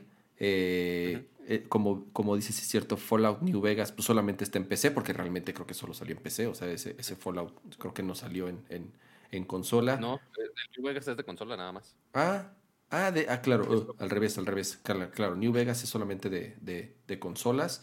Pero bueno, está Dishonored, Dishonored 2, todos los Doom, eh, el, primero, el 2. en el blog están ya listados ahí con sus descripcioncitas. Exactamente. A ver, Dishonored Definitive Edition, Dishonored 2, Doom del 93. Vamos a decir todos. ¿Qué dices? Aunque estén listados. los vamos a decir todos, claro que sí. Para los de audio, Dani, para los que nos escuchan en audio. Pero pues vamos tarde, ¿no? Como la lista de los 50 juegos. ¿Quieres, que lo diga? Sí. Doom 2. Ah, consola, PC y cloud. Doom 3. Consola, PC cloud. Doom 64. Ya, pato, la maldita naranja, ya. así me podría seguir así las tres horas, ¿no? Este, Doom Eternal, The Elder Scrolls 3, The Elder Scrolls 4, eh, 5, perdón, eh, Elder Scrolls Online, The Evil Within, Fallout 4, Fallout 76, Fallout New Vegas, Prey, Raids 2, Wolfenstein The New Order, eh, Wolfenstein The Old Blood y Wolfenstein Youngblood. Este, que igual, repito, la gran mayoría está para consola y PC. Este, y hasta cloud, o sea, para los que ya tienen el, beta para jugarlo en su dispositivo móvil y ya tienen Game Pass, pues bueno, lo pueden jugar directamente en sus bonitos celulares. Y eso es a partir del día de mañana, el 12 de marzo. Así que, pues bueno, ya tienen una muy, muy, muy este, buena galería que se añadió a Game Pass ya después de esta compra. Y no sé qué otros juegos falten de, de Bethesda grandes de agregar aquí. Pero. Pues supongo que paulatinamente irán agregando, ¿no? O sea, yo creo que ahorita es de research de, bueno, vamos, vamos a poner los títulos más sonados y de ahí van a ir viendo cuáles sí se usan, cuáles no se usan, como pues la han hecho en Game Pass desde el inicio de los tiempos, ¿no? Correcto. Sí, no, y, también algo importante que fue eh, durante esta mesa redonda que publicaron este, en el canal de YouTube de Xbox, es, dura como hora y cacho, la verdad está muy interesante la plática, pero este, parte de lo que anunció Phil Spencer, que obviamente el objetivo de la compra de Bethesda es poder ofrecer más juegos exclusivos este, de Bethesda para Game Pass, ni siquiera para Xbox, para Game Pass en general. Este, entonces, muy seguramente veremos más desarrollos que quizá PlayStation, no PC no creo, pero este PlayStation sí se va a tener que quedar con las ganas de alguno de esos títulos de, de estos estudios, porque notamos que no solo Bethesda, sino que son este, todos Animax. Este, y pues a ver qué, qué juegos o si es de alguno de, los IPs que ya conocemos, si de Doom, si de Fallout o algo así que sea exclusivo de Game Pass, o inclusive que generen otro otro nuevo IP, otro nuevo concepto de otro, otra línea de juegos que sea exclusivo para, para Xbox, pero bueno, solo el tiempo lo dirá. Sí, y, como mencionan ahí en el chat, no faltan algunos. A mí en lo particular, por ejemplo, eh, Devil Within 2, a mí me, me gustó mucho Devil Within 2, no está. Pero digo, este es apenas como la primera oleada, ¿no? Son 20 grandes juegos en general. Eh, también obviamente para ir dosificando, ¿no? Eh, eh, y de cierta forma pues dar noticia de pronto cuando hagan los siguientes lanzamientos, ¿no? No significa, el hecho de que no estén aquí no significa que no vayan a estar, es un hecho, tal cual, que van a llegar todos los que están mencionando ahorita en el chat, Doom 2016, Devil Within 2 y eh, en algún momento los siguientes que van a estar lanzando de, de obviamente de, de, de, Bethesda y de todos los estudios que conforman este grupo. Entonces, pues bueno, ya igual ahí. Diciendo que ya están disponibles. Dicen. Ah, y ahorita puede ser. La, la verdad no, mira. Dice, dice, que la versión de PC, quién sabe, no, no somos quien ahorita para checarlo, pero si quieren checarlo, pues bueno, Podría abrir aquí en la PC, pero con el, con el riesgo de que pasen cosas malas. Porque además ahorita me estaban diciendo, falta la música de fondo. Y sí, falta la música de fondo. ¿Podría integrarla? Podría, podría, a ver, es, es, como, es como tratar de arreglar el pinche avión en pleno vuelo. Lo que voy a hacer es... Lo que voy a hacer es... Yo digo, yo digo que así lo dejes, porque si no, para los del, del episodio de audio es de, güey, ¿cómo que de repente saltaste a tener música de fondo?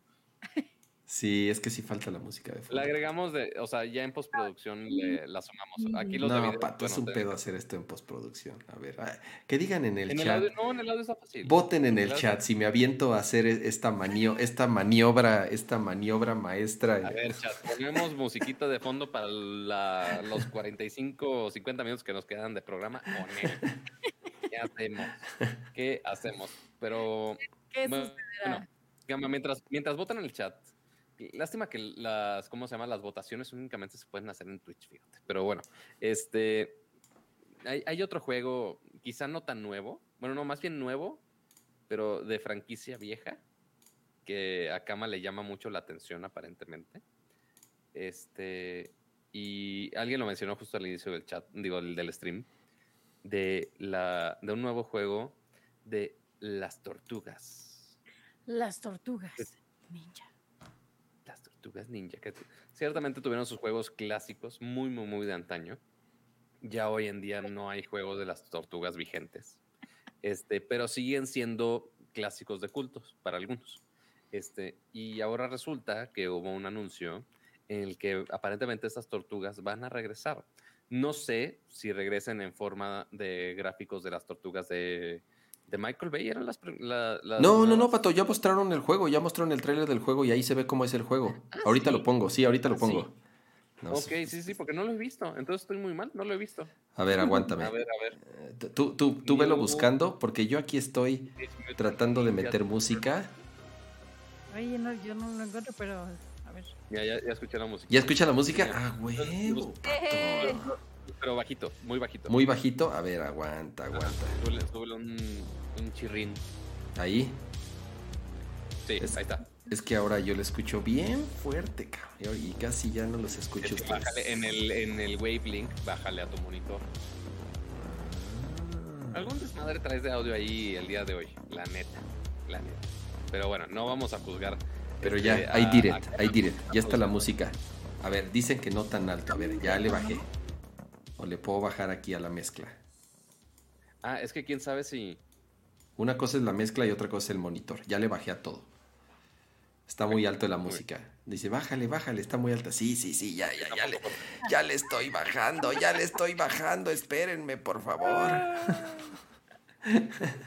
La vida es un riesgo, pero esto es demasiado.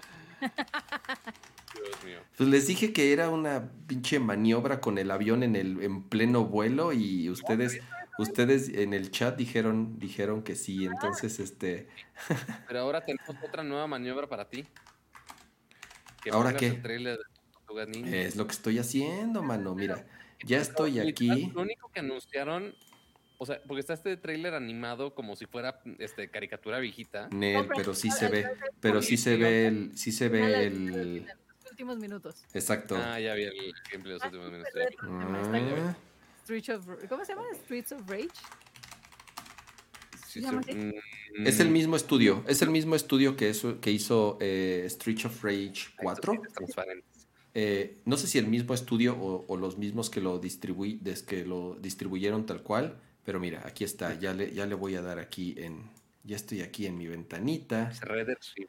Entonces, Ahí está el YouTube abajo. obviamente, eh, eh, a ver, ahora dice, súbele dos a la música, dice que ahora no se escucha. Me lleva a la... Y ahora que les quites del adblock. Ahí está. No, Ah, el- no, de, el- de la tachita, en la tachita de la PC. Ati- Atínale ahí en el anuncio, en la tachita. Espérame, Sí, espérame. dice, eh, Ni siquiera tengo adblock. O sea, no puedo tener No, no adblock era en adblock, esta madre. Ya, ya la guiada en la conversación. ¿Qué ¿no? dices, Dani? Que sí, que es de los creadores de Streets of Rage 4. Ah, ok, ahí está. Sí, es del, del- del mismo de, Sí, del de Streets of Rage igualito. 4. Obviamente la intención y todo el estilo de este juego va de la mano al- a, a los juegos clásicos de las tortugas ninja de arcade de los 90, yo creo. O sea, sí, sí, sí. O sea, eh, los famosos juegos de maquinita de las tortugas que, que llegaron al Nintendo y al Super Nintendo en su momento. Y tal cual, obviamente, todo ese estilo es un beat 'em up. Se puede jugar hasta de cuatro jugadores simultáneos. Eh, aquí estamos viendo en, el, en el trailer eh, como una animación tal cual que, que- hicieron para presentar el juego. El juego se llama Shredder's, eh, Shredder's Revenge. Ajá. Y aquí ya pueden ver tal cual cómo son los gráficos. De nuevo, todo, todo el estilo de pixel art de, de esos juegos clásicos de las, de las tortugas de, ma- de maquinita, como les decíamos. Y bien, se ve bien. La verdad, Street of Rage 4 es un gran juego. Para los que Sí. lo, lo- lo jugaron, es un gran, gran juego. Está muy bien hecho.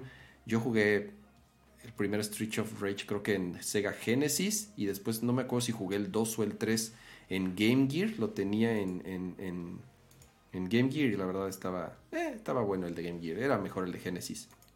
Pero bueno, Yo, yo lo streameé, creo que fue de los primeros juegos que streameé en Twitch. mm, la verdad, la verdad el 4 está... Pero sí, se ve como, o sea, a mí me encantó Streets of Rage, ¿no? Mm. No digo que no, pero pues sí se ve este como una skin, o sea, como que nada más le pusiste la capa de personalización, y, pero es lo mismo. es Pero al fin- O sea, muy distintos a Street of Rage. cuando, cuando Disney reciclaba las secuencias que tenía de los personajes, ya sabes, esta que tienen de Ándale, Robin Hood y Sí, sí. de los este, de Aristogatos, Blancanieves y de Ah, Blanca sí. así se ve. Digo que padre que sea de las tortugas ninja, ¿no? Pero Pero a- al final, eh, eh, Dani, realmente tanto Street of, Street of Rage como, como, como las tortugas en este tipo de juegos son pioneros. O sea, realmente en los años que salieron las primeras versiones en, en arcade y en las consolas que había en ese momento, realmente son pues, pioneros o de los primeros más o menos de este género. Estamos hablando de juegos yo que ya creo, tienen creo, pero casi, o sea, 25 años o más. Entonces, digo, realmente, obvia, eh, eh, eh, muchas de este estilo de juego como tal, pues sí, se va heredando y va mejorando. Y, y, de nuevo, ¿no? Creo que es eh, interesante la noticia de que este estudio que hizo Street of, of- of Rage 4 sea el encargado de, de traer este, esta nueva versión del juego de las tortugas. La verdad, a mí sí me dio tal cual directo, directo a los, a los recuerdos, a la, a la maquinita de cuatro. Eh, Es que la maquinita original, porque era común ver siempre la, la versión pirata de maquinitas en México, pero había algunos lugares, había algunos lugares ahí, digo, los, los al- al- en el chat seguro algunos se, se- se acordarán de, de lugares como, como este, ah, ¿cómo se llamaba este, este, este, Level Up se llamaba? Creo que se llamaba, no, no era Level Up. Ah, no me acuerdo del nombre del lugar. Estaba en, en la, en la Plaza Trico, donde estaba la comicueva. O sea, ya estoy hablando, imagínense, de, de, de lugar ¿La, de la- la qué, perdón? la comicueva, pato. O sea, arriba padre. en la, de la Plaza Trico, ahí por donde estaba el, el- el metro Universidad, este, había un local de maquinitas súper famoso. La verdad se me olvidó. Las chispas de insurgentes. Mira, justamente el de las chispas de la glorieta de insurgentes. Mira, Las chispas de la glorieta de insurgentes y las chi mira, Comicastle, la Comicueva, Comicastle se llamaba justamente, mira, eh, Ari eh, ya me corrigió. Arriba había unas maquinitas que se llamaban, creo que, creo que sí eran Level Up, creo que así se llamaban, la verdad se me, se me fue la onda bien cañón. Las maquinitas de la tienda de la Conasupo también, mira, dijeron en el chat, lo que hoy en día es una, es una, eh, eh, estaban ahí, creo, en eje 7. Antes era una tienda eh, con. No, no era una tienda con azúcar, era un de todo. Era un de todo, pato. Era un de todo. Que, digo, creo que eso sí no te tocaron, güey. Este, era un Sí, de no, todo. Ahí no. también había unas, unas, unas máquinas. Bueno, el chiste, el chiste es que ahí tenían. El chiste es que ahí tenían este, las máquinas originales. Era de los pocos lugares en donde siempre llegaban los arcades, los muebles originales y los pósters originales de Mortal Kombat, de Street Fighter. Y ahí tenían los de las tortugas, las originales, así, tal cual, con los cuatro controles. Entonces, digo, tal cual, de verdad me, me- me trajo recuerdos este, eh, padrísimos ahí de, de- de esa época, de las, ¿Sabe de de las chispas. de En Plaza? Universidad, en Plaza Universidad, antes de que la remodelaran, este, también, también había ahí unas chispas y ahí también tenían, creo que la, la original de, de, de las tortugas, antes de que, de que pusieran este, la bomba en el estacionamiento de Plaza Universidad. Uy, no sé si se acuerdan de esa noticia. Pato, en. Plaza Universidad hubo una, hubo una explosión de una autobomba. Así de esas cosas que nunca escuchas en México hace Cállate. A mi Años. abuelo, digo ya, sí, sí, ahora sí que no sé si venga tema, pero a mi abuelo en su despacho, como él trabajaba como con gente de gobierno y así, le pusieron una bomba en su despacho. Órale, qué loco. Y entonces ya está. ¿Alguna vez vieron Leyendas de Pasión? ¿No? Bueno, No. ya sale el personaje este del Juay de Rito. que Ma, eso, eso que dices, ¿Qué? eso que dices de Plaza Universidad es en, noven- es en el 94. O Güey, sea, la bomba de Plaza Universidad fue, fue una noticia. Quizás ni Dani ni yo estábamos vivos, güey. Óyeme, bueno, no, no, ni nombre. Ni O sea, yo soy del pensado. 91. O sea, quién sabe qué No, no. tiempo atrás fue. Yo no soy del 90 y- 91. Dani, ¿tú eres ¿del qué? 97. Madre mía. No, si Dani no había nacido con, cuando fue el bombazo de Plaza Universidad, güey. Fue una, fue una, fue una de esas noticias, güey, un autobomba. O sea, son de esas cosas que en México, pues digo, es raro realmente, este, eh, pero ya, ya, no, voy- no voy a seguir, eh, no, no es ninguna mentira, que ya estoy en el, que ya estoy en el cuarto piso. Este, level one, ahí está, level, no se llamaban level up, se llamaban level one, exactamente. Había otras, las Angus, unas maquinitas muy famosas que se llamaban Angus, tal cual, ahí también por el metro Miscuac. Güey, también en Angus tenían eh, las, los muebles originales, ya, ya, ya. Una época Son muy bonita, güey. Lástima. Güey, tenían las Dance Dance Revolution, las Dance Dance Revolution originales, Pato. Güey, Desconéctenle la nostalgia al Hay señor, todo, por hay, favor. hay, hay todo yo un me tema. porque me creyeron que soy del 97. O sea, Pato, encontrar una-. Encontrar una Dance Dance Revolution original japonesa era un pedo, porque ¿sabes qué hacían? Cuando empezaron a llegar a México las Pump It Up, la Pump It Up era la, versión coreana, era la versión coreana de Dance Dance Revolution. Entonces, Unas eran con flechas eh, sin contorno y otras eran con botones. no, con la, la diferencia era, Dance Dance no, Revolution claro que tenía, sí. tenía las flechas en vertical y horizontal. Las que estaban en cruz tenían la flecha con un botón, o sea, era un cuadrado Sí, y estaba la flecha. Las otras no, nada más el control de la flecha. Eh, no. ¿Qué? Bueno, Dice yo Aiko, supe... Moy. Ahí fue mi primer beso, Aiko. Ustedes no lo saben, pero mi primer beso fue en un Moy. Oh, diversiones muy... Baila- bailando justo, bueno, después de haber bailado en esta, en la que tienen las esquinas. Yo era una bagasta. Es que Vueltas de un tapete al otro. Las Dance Dance Revolution empezaron a desaparecer en México, sobre todo los muebles originales, porque cuando empezaron a distribuir las Pump It Up, que eran las coreanas, eh, en- a los locales donde tenían las Dance Dance, les cambiaban las originales japonesas de Dance Dance Revolution. O sea, decían, tú dame a mí una Dance Dance Revolution japonesa original y yo te doy dos o tres de Pump It Up. Entonces, eh. ¿por qué? Porque eran muchísimo más caras y más difíciles de conseguir las, las, las Dance Dance Revolution que venían de Japón. Entonces, por eso empezaron a saturar los locales de arcades o de maquinitas con Pump It Up y de pronto en México desaparecieron las Dance Dance Revolution. Encontrabas de pronto en algunos cines, en algunos cines eh, ves que en la parte de maquinitas donde tenían el Silent Scope, la del, la del, la del francotirador, tenían un Silent bueno. Scope, tenían por ahí un House of the Dead por alguna razón y también tenían una Dance Dance Revolution, pero también de pronto esas empezaron a desaparecer y las sustituían por dos Pump It Up. Ya, Es que salieron muy chafas. Las Dance Revolution siempre se estaban en mantenimiento o estaban descompuestas o se les rompían los, pues ahora sí que los, no es que no son pedales, pero el tapete. cuadros de acción, este, se trababa la máquina y aparte eh, las de Up tenían más, este, ¿cómo se puede decir? Como más trucos que les podía sacar. O sea, con combinaciones de, de las flechas. Por el botón central. Ajá, hacías combinaciones de flechas y podías desbloquear canciones, desbloquear velocidades, te daba upgrades, te daba como boost. O sea, más fácil una Pump It Up que las otras. En las otras era así como, bueno, pues qué padre, ¿no? Ya se descompuso otra vez. Entonces, siento yo que eso fue lo que pasó. Pero sigamos con la escaleta, amigos. Sigamos. qué padre Y este fue el segmento Viviendo en el cuarto piso. Pasemos a la siguiente noticia. Dios mío. Eh, ¿Qué sigue? ¿Qué siguen Ah, las- no, ya no le tocaba las Up porque estaba bien grande ya. No, a mí se me hacía bien chafa. Yo siempre vi, Me encanta que Dani, Dani diciendo, vamos al siguiente tema, y ahí va de regreso. Yo siempre vi las Pompiro chafa. ¿Te digo algo? La primera vez, digo, igual, eh, eh, el, recuerdo, la primera vez que jugué Dance Dance Revolution fue con Akira. ¿Por qué? Porque él se trajo un, tapete de Japón. Entonces podíamos jugar Dance Dance Revolution ahí en las oficinas de Atomics hace, imagínate, hace cuántos años. Y era el tapete que vendía Konami. O sea, digo, ya después tú podías conseguir las, las versiones, este, piratas, obviamente, de los tapetes.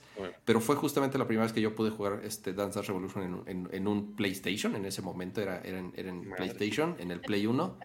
Este, independientemente pues, de, las, de las maquinitas. Pero ahora sí, sigamos con eh, eh, la, la, la, la, la. Dice, cama más de 40. Dani no se pregunta. Pato, veintitantos. Ay, qué bonito. Pero bueno, qué padre, qué padre las tortugas ninja. Mira, siento que sí es un skin, pero igual va a estar divertido. Y pues nada, ¿no? Este, qué bueno que la franquicia siga dando frutos. Está padrísimo. ¿Con qué seguimos? Con, The Imagine, lo de, Imagine, eh, Imagineering se llama, ¿no? La compañía, Dani. ¿Qué pasó? Imagineering. Hizo bastante ruido esta nota, ¿verdad? Infraestructura. es una recomendación, ¿verdad? Más que nota, es una recomendación. Este. Mm, pues nada, las recomendaciones del día de hoy les traemos, o yo les traigo, eh, esta serie documental que está en Disney Plus, que se llama The Imagineering Story. Eh, digo, si se quieren adoctrinar sobre Disney y quieren decir, ah, Disney es lo máximo, vean el documental. La verdad es que es muy bueno. Em, yo me acuerdo que, por ejemplo, bueno, puse esta recomendación porque para mí, yo estudié comunicación organizacional, ¿no? Entonces nos platicaban como estos casos de éxito donde te decían, ay, no, Starbucks es lo máximo porque te hace estudiar mucho y te hacen muchos exámenes y por eso siempre tienes atención personalizada, etcétera, ¿no? Eh, y uno de los casos justo fue el de Disney, pero como que no había mucho material para, o no, no había mucho material a la mano para poder eh, como dimensionar el monstruo de, organización que es eh, Disney. Entonces me puse a ver este documental y está padrísimo porque te van narrando como, obviamente todo te lo ponen como si Disney fuera así un semidios, ¿no? Pero si le quitas un poquito de ese hypeo, o ese hype, eh, vas a tener como elementos muy interesantes, ¿no? Como cómo logró que de ser películas animadas o cortos animados se fueran a hacer parques eh, temáticos o parques de atracciones, todo lo que tuvo que pasar, cómo reclutó a su equipo, quiénes fueron los perfiles que él buscó para generar esto. Te decía, bueno, es que un arquitecto le daba edificios, entonces él tenía que buscarse directores de arte o este tipo de cosas, ¿no? Y, habla mucho de la sinergia del equipo, que muchas veces... Eh, al juntar absurdos, que es como una de las cosas que a mí más me gusta, es cuando salen eh, los mejores resultados, como fue el imperio de Disney. Eh, entonces, bueno, si ustedes están interesados, eh, hay partes de tecnología, ¿no? Cómo evolucionó la tecnología a, lo largo de, los parques y de la elaboración de, de, los cortos animados y demás. Hay partes sociales, ¿no? De cómo se fueron incluyendo mujeres en el equipo y por qué eran importantes sus participaciones, hasta también cómo cambió, cómo revolucionó la existencia de, un parque tan grande que es como una ciudad, ¿no? La de, la de Florida, eh, todo lo, político que, estaba sucediendo, hay temas económicos, hay temas de todos. Es un documental muy completo. Échenle un ojo, espero les guste y me dan sus impresiones en, Twitter. Y ya. Muchas gracias, Dani, por la recomendación de la semana. Oigan, a ver, perdón, de, verdad no, no, no sé qué es lo que está pasando con el audio. O sea, eh, yo aquí estoy viendo los niveles. Por alguna razón, el, audio de la llamada no sé por qué está llegando tan, tan, tan bajo. Eh, ya le moví por todos lados, ya lo puse aquí al máximo. Ya ahorita quité la música para que igual si estaba invadiendo un poco el audio de, de Dani y de Pato porque estaban llegando algo bajos.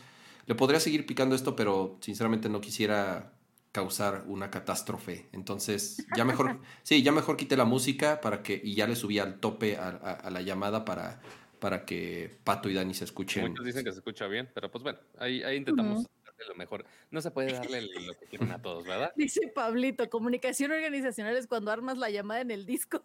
No. Ándale. Eso dice el trabajo de muchas personas de agencia. Comunicación organizacional es la persona encargada de ver eh, cómo se comunica una empresa con todos sus públicos, es decir, con el público interno, con el público externo, con el consumidor, con los proveedores, con los medios de comunicación, con los generadores de contenido, con, este, con todas sus áreas internas, con, con todo el mundo. Entonces, la comunicación organizacional va desde, ay, ya les mandé el mail, ¿no? Con las efemérides del día, hasta ¿cómo le hablas a un visitante a tu parque? No le dices, hola visitante, le dices, eh, hola príncipe, no sé, qué sé yo, ¿no? Eh, o cómo se ve eh, visualmente, cómo se ve visualmente, ¿verdad, Simón? ¿Cuál es la, la identidad visual de tu parque o de tu empresa? O, o, tus uniformes, cuál es tu Ah. identidad gráfica en, en el papeleo, o sea, involucra como todas las áreas de cómo se comunica una empresa. Entonces, por eso creo que es tan importante la- esta parte de- del documental de Disney, porque te sacan cada uno de estos ámbitos de, ok, ¿cómo fue con sus empleados? ¿Cómo fue con las autoridades de, del- donde quería poner sus parques? ¿Cómo fue con sus proveedores? ¿Cómo fue con el público? ¿Cómo fue con los medios de comunicación? En fin, te salen como muchas áreas. Ahora, ah, por ahí están diciendo en el chat, como siempre lo pintan así. Yo dudo que sea así en la vida real. O sea, he escuchado muchas historias de terror de, de Disney, de cuando trabajas ahí y demás. Pero creo que la teoría es muy buena y creo que la teoría es algo a lo que la mayoría de las empresas deberían de, de apuntar. No nada más las de entretenimiento, sino todas en general. Entonces, se los dejo ahí de, de tarea. Está padre. Muchas Y- gracias y aunque- por la recomendación. ¿Vas, Pato? ¿Qué? Y aunque, y aunque todo esto no es este spot de Disney Plus, Mm. este, también si están aprovechando así de, programas que son como más este, un detrás de cámaras y detrás de toda la empresa de, Disney, está eh, la otra parte que es este, más bien se llama Inside Pixar, que es de procesos que están tomando eh, dentro de Pixar de todo tipo, desde tecnología hasta organiz- organizacional, este, cosas de guion para balancear este, el nivel de personajes masculinos, femeninos, o es el, que no esté balanceado de un solo lado. O sea, hay un chorro de cosas que, que están súper interesantes ahí. Pero más bien mi, bueno, también si están ahí por dinero, se los recomiendo, pero yo también les, les quería recomendar que hoy Instagram, este, no es cierto, perdón, esta semana, Instagram relanzó este, su aplicación Lite, que desafortunadamente la habían quitado de su tienda hace algunos años, pero justo eh, esta semana la revivieron ya con algunas funciones más actualizadas, un poquito más soporte a las historias, obviamente también soporte de los reels, este, pero en una versión muchísimo más compacta. Literal, la aplicación pesa 2 megabytes, así que para los que tengan teléfonos que tienen poca memoria o no quieren gastar mucha memoria eh, en ello, pues bueno, está esta versión que se llama Instagram Lite, que está totalmente gratis para descargar en el Play Store y también en el, no me acuerdo si, no, según yo están nada más en el Play Store, no me acuerdo si están en el App Store también. Este, pero pues bueno, es una versión más compacta. Obviamente le quita todos los grandes lujos, pero para las funciones principales, pues bueno, ahí está. Y más si nada más consumen contenidos, también puede ser una gran opción para ustedes. Igual dicen, dicen, la verdad no he probado, que justo como es más ligera, que a veces hasta aparecen menos anuncios. Ah, Dicen. dicen. Entonces, No lo sé, Rick. Tengo ahí una duda, fíjate, ya que digo, no nos vamos a desviar del tema, pero, pero true story. O sea, por ejemplo, yo comparo los anuncios que a mí me salen, o sea, la cantidad, no, no de qué tipo de anuncios, la cantidad de anuncios que a mí me salen con otros usuarios es súper invasivo el de otros usuarios. A mí casi no me sale nada. Sí. O sea, a mí me sale uno cada 25 publicaciones y el otro día lo contamos. O sea, el otro día yo me aventé, creo que 15 usuarios en, en historias y no me salió ni un, sol- ni un solo anuncio. No sé si es porque mi perfil sea como, co- ¿de qué, cómo se le llama este? Que lo pones como si De fuera negocio. ¿Verificado? Sí, sí. No, hombre, ojalá, Dios quiera. Dios quisiera. Dios Rocío, por ese superchat. No, no sé si es por, porque el mío es de negocio o qué, pero a mí no me salen casi nada de anuncios e- en Instagram. Y luego veo, porque yo decía, pues de qué se quejan, pues si ni salen. No manches, empecé a ver a un amigo cada dos, cada dos usuarios le sale una historia de Ah, publicidad. y a cada mí dos es- publicaciones en feed le sale. A mí una- es una una- bastardez la cantidad de anuncios que me sale. O ¡Qué sea, a mí ya es una vomitada así de anuncio tras anuncio, tras anuncio, tras anuncio. Instagram, sí. Digo, lástima, es un servicio, Sí, ya, ya, lo he mencionado, me, gusta mucho, pero de verdad yo ya así, me, la cantidad de anuncios es infame. Se- sería interesante hacer el experimento de checar, a ver si, bueno, quién sabe si al rato entre Dani y yo que tenemos más este, perfiles de, no esté este, configurado como o empresa o creador, no sé, hay varias maneras, este, comparar nosotros a ver a cuántos anuncios nos aparecen Sí, este, de- en las historias y en post.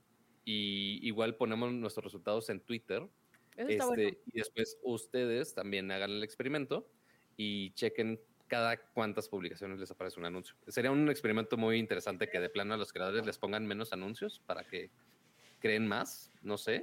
Está, está muy interesante el, el, dato, a ver si varía por, por eso o es random, quién sabe.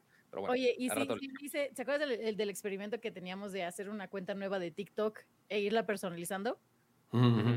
Abrí la cuenta de TikTok, así, abrí una desde cero. Ahora entiendo por qué hay tanta gente escandalizada. ¿De plano? Sí. Y así de, pero está padrísimo. A mí me salen cosas pues de, de experimentos, me salen gatitos. El otro día me salió una cuenta de brujería, no sé por qué, un amarre o lo que sea. Pero, pero en la nueva de repente dije, ah, con que de esto estaba hablando la gente. Claro. Todos los retos ahí medios, bueno, no medio, bastante pornográficos casi casi. No, pero como este, dices, los retos de, de, que luego ponen en peligro la seguridad del creador es como, ¡ah! ¡Juay de rito! Pero bueno, en fin, quería comentarles eso, pero, pero sí, pues voy a checar eso. Alex Montreal, sí, sí tengo TikTok, casi no subo nada, nomás lo uso para consumir videos de gatitos, pero que... Muchas gracias a Rocío, Rocío, Amaranta Ruiz Blancas, nos dejó ahí un super chat de 30 con un hipopótamo bailando, así. Muchas gracias, Rocío. con un bonito sticker del YouTube. Así pero sí, yo, yo tengo mi TikTok, pero no lo uso por el simple hecho de que alguien me robó el usuario Pato G7 y ya de ahí ya no, nunca lo pude recuperar.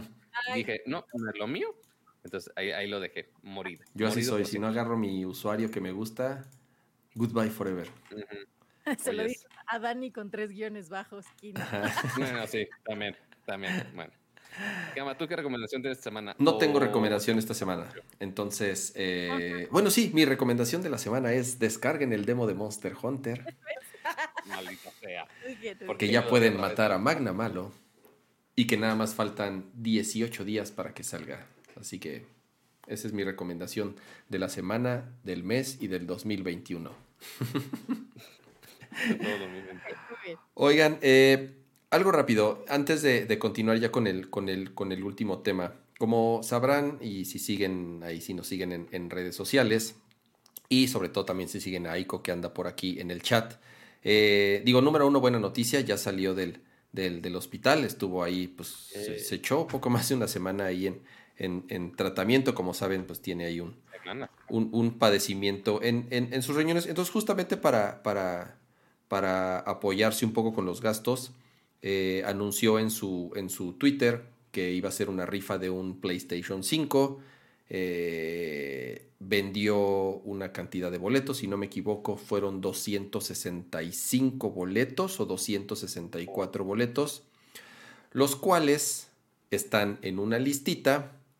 Yo, a ver, sí, justamente yo lo que iba a hacer era publicar la lista, pero me dijeron, no, no sé, ¿para qué la publicas? Pues sí, tienes razón, o sea, quien compró un número sabe exactamente cuál es el que tiene, ¿no? Entonces, realmente, pues no es necesario publicar la lista donde están todos los, los compradores, este, porque realmente, pues, el que compró un boleto ya sabe exactamente qué número tiene, ¿no? Entonces, lo que vamos a hacer ahorita es sacar un número del 1 al 65, nada más eh, voy a revisar aquí en mi teléfono el, documento final, ahí, es, ahí, ahí, ahí están eh, la cantidad de boletos vendidos. El porque está aquí, en, está aquí guardadito en mi departamento, pero este, no, ya está muy, está muy guardadito en el closet, entonces no me da tiempo. ¿Lo vas a rifar firmado por ti, Pato, así con un beso ahí? No, no, lo quiero, no quiero que pierda el precio tan rápido.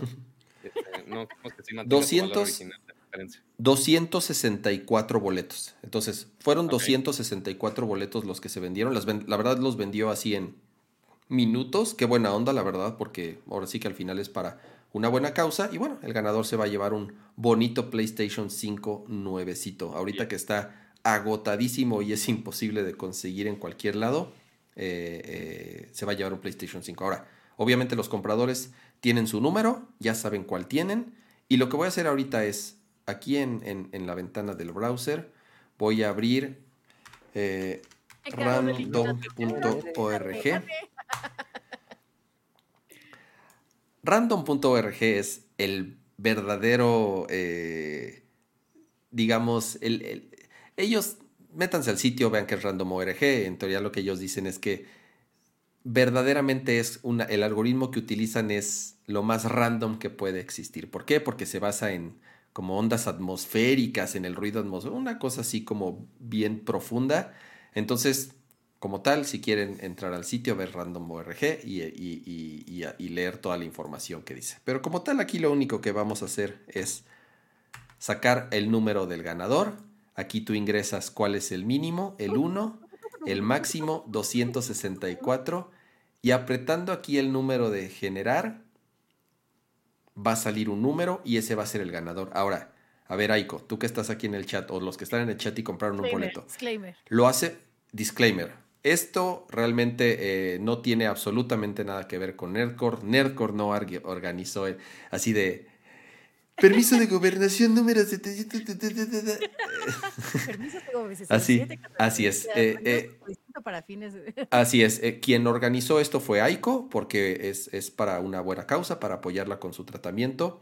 Ella tal cual anunció la rifa, ella vendió los boletos, ella, ella fue entregando los números y entonces nos, nos, pidió que, le diéramos chance de que, de que, aquí en el programa sacamos el número, ¿no? Entonces realmente, este, ahora sí que nosotros solamente estamos de cierta forma eh, eh, prestando el espacio porque es una buena causa y vamos a sacar el ganador, ¿va? Entonces, ¿qué quieren o qué opinan? ¿Que sea el primero que salga? o que sea el quinto o algo así, o que sea el primero. Y ya, si nos, nos dejamos yo de... Yo creo que nada más el primero. Nada más el este, primero. Y, igual el, el, ganador, pues bueno, ya Aiko lo, los contactará al ganador. Exactamente. Y ahí se, se pelearán con la logística de cómo entregar el premio, pues, ¿verdad? Puedes así que sea el quinto y a los primeros cuatro les mandamos su zinc, así de bueno, ya. de consola. Ya, dijo Aiko. dijo Aiko que el primero. Ok, es, su rifa, ya dijo que es el primero y entonces ya cada quien sabrá su número y el número ganador es, aquí voy a apretar generar y lo van a ver ahí en pantalla, es el 183. Número ganador, número ganador, 183, 183, 183. Entonces ya está. El número 183 es el ganador ya hay cosas. A ver, espera, yo, eh, yo tengo la lista, yo puedo ver. ¿Tienes la lista? Yo puedo ver quién es. Por lo menos el primer nombre o algo. Pero no te vaya a pasar ahí. 183. Eh. No, yo no, miren, no me no quiero meterme en ningún problema. 183 es el ganador. Este, si está aquí en el chat y él, ah, ya, ya, lo, ya, lo, puso, ya lo puso Aiko, sí. Eh, concuerda correctamente con el que yo tengo aquí en, en, la lista. Pero este, pues si está el ganador aquí en el chat, pues que lo, que lo, que lo anuncie. Muchas felicidades. Ya se pondrá ahí, con, contigo de acuerdo para, para entregar el PlayStation. De verdad, muchas gracias a los que apoyaron esta, esta, esta buena causa. Y, y listo, Aiko. Saludos y felicidades al, al ganador. ¿Va? Sigamos con el show. Eh, nuestro último tema, Pato. Ay, no tengo cortinilla. a ver, creo que esta es cortinilla. A ver, déjame ver. No, esta es la del browser. no tenemos de, servicio de streaming? No, no tenemos cortinilla, pero mira, puedo ir switchando entre las dos que tenemos. Una Tú, tú, tú, tú, es el remix, ya, ya acabó la cortinilla. Vas, Pato. Ya, Kama ya se, ya se emocionó. No, Dani. Pues dígalo, dígalo. Dani, ¿Qué pasó con Disney esta semana? Varias, varias notas de Disney Plus, ¿va? Ah, sí, pero ¿no, ¿no empezabas tú? No, Dani, es tu, es, tu, it's, your time to shine. Bueno, yo hago la, yo, hago la, yo hago... Pero es, es, que también, eh, si ves la columna de la izquierda, yo acomodé el quién es el que lidera esa sección. Ah, pero le vale todo a la señora también. Ah, este... Aparte, Pato, el, el...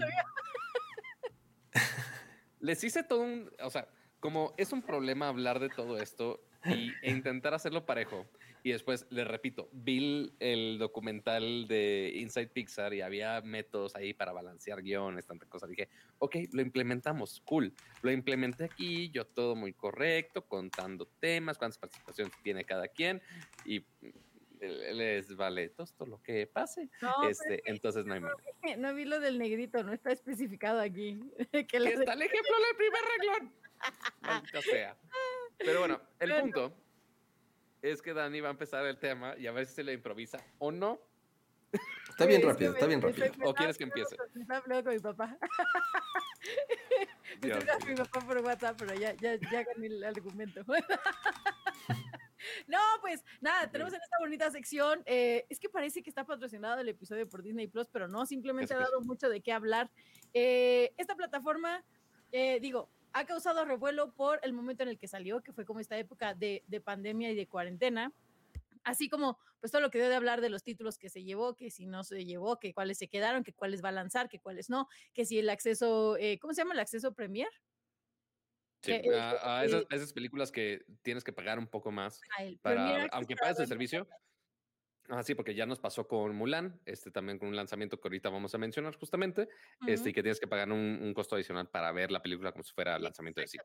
como si fuera un pay-per-view, un pago por evento, pero aquí es un eh, como para verlo de forma anticipada.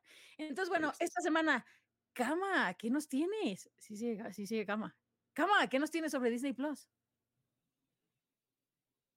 ¿Que estás en mute? Con la, Ah, gran estaba en mute, ya estoy. Eh, eh, arrancaron, arrancamos justamente con estas noticias de Disney Plus. Pr- Primero con el anuncio de que llegaron a 100 millones de usuarios suscritos, ¿no? Entonces, eh, siempre que platicamos de servicios de streaming en el podcast, mencionamos o tratamos de, de- de- concluir o por lo menos decir cuáles son los que son más exitosos o los que van a sobrevivir. Sabemos que Netflix es, es- es el número uno y creo que lo va a seguir siendo un buen rato. Y conforme van saliendo plataformas nuevas, eh, eh, realmente no son muy transparentes con el número de usuarios, a menos que tengan algo que presumir. Y pues en este caso, Claro. creo que 100 millones de suscriptores es un número escandaloso. Eh, entonces, obviamente creo que junto con Netflix va a ser de las plataformas con más usuarios en el mundo.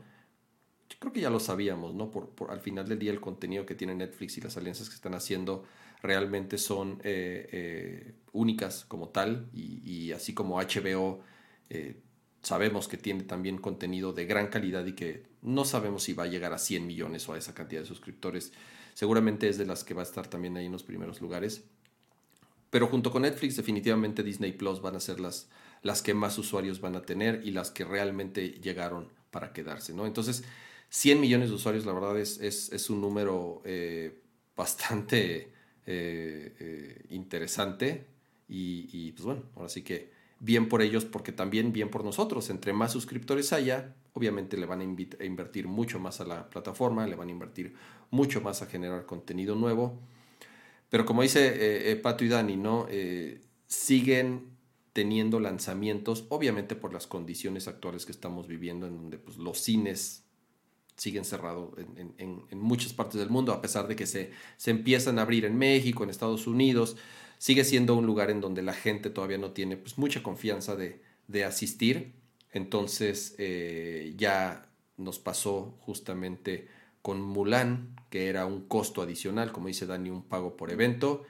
Y el segundo lanzamiento fue eh, con este modelo similar de paga adicional, fue Raya and the Dragon, ¿no? Que, que al parecer no le fue tan bien. Yo la verdad no le he visto. ¿Tú, tú, tú, tú qué sabes al respecto, Dani?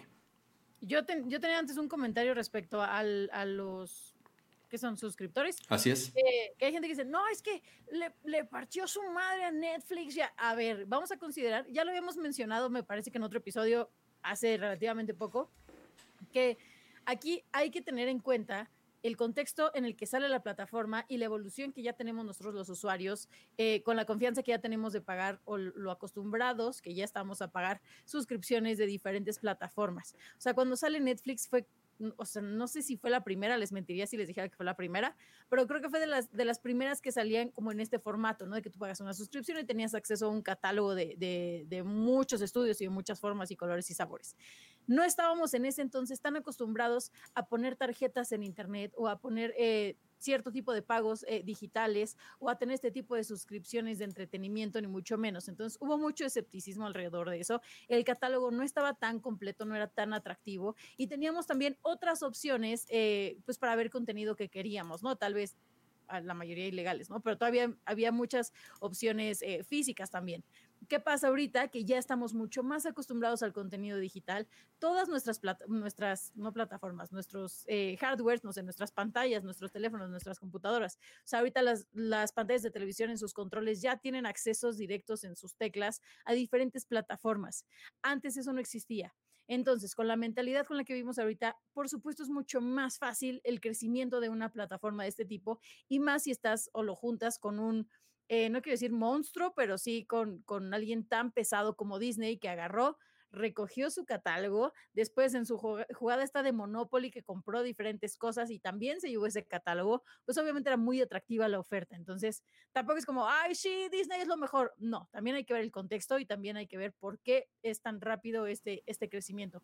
Vamos a ver cuánto se mantienen ahora que pues ya podamos volver a, a las afueras, ¿no? Que podamos volver a convivir o que podamos salir ya más de casa, a ver qué tanto se mantienen y a ver qué tanto eh, pues, pues sí, se, queda ese número de suscriptores o a ver con qué tanto ritmo, como dice Kama, sube nuevo contenido. Yo ahorita en particular, regresando a la pregunta que me hiciste, yo no he visto Raya and the Dragon, la verdad es que e, es, es como un, eh, ¿cómo se diría? Como una postura que tengo frente a este tipo de, de, movimientos. A mí no me gusta que si ya te están cobrando una cosa, luego te cobren otra.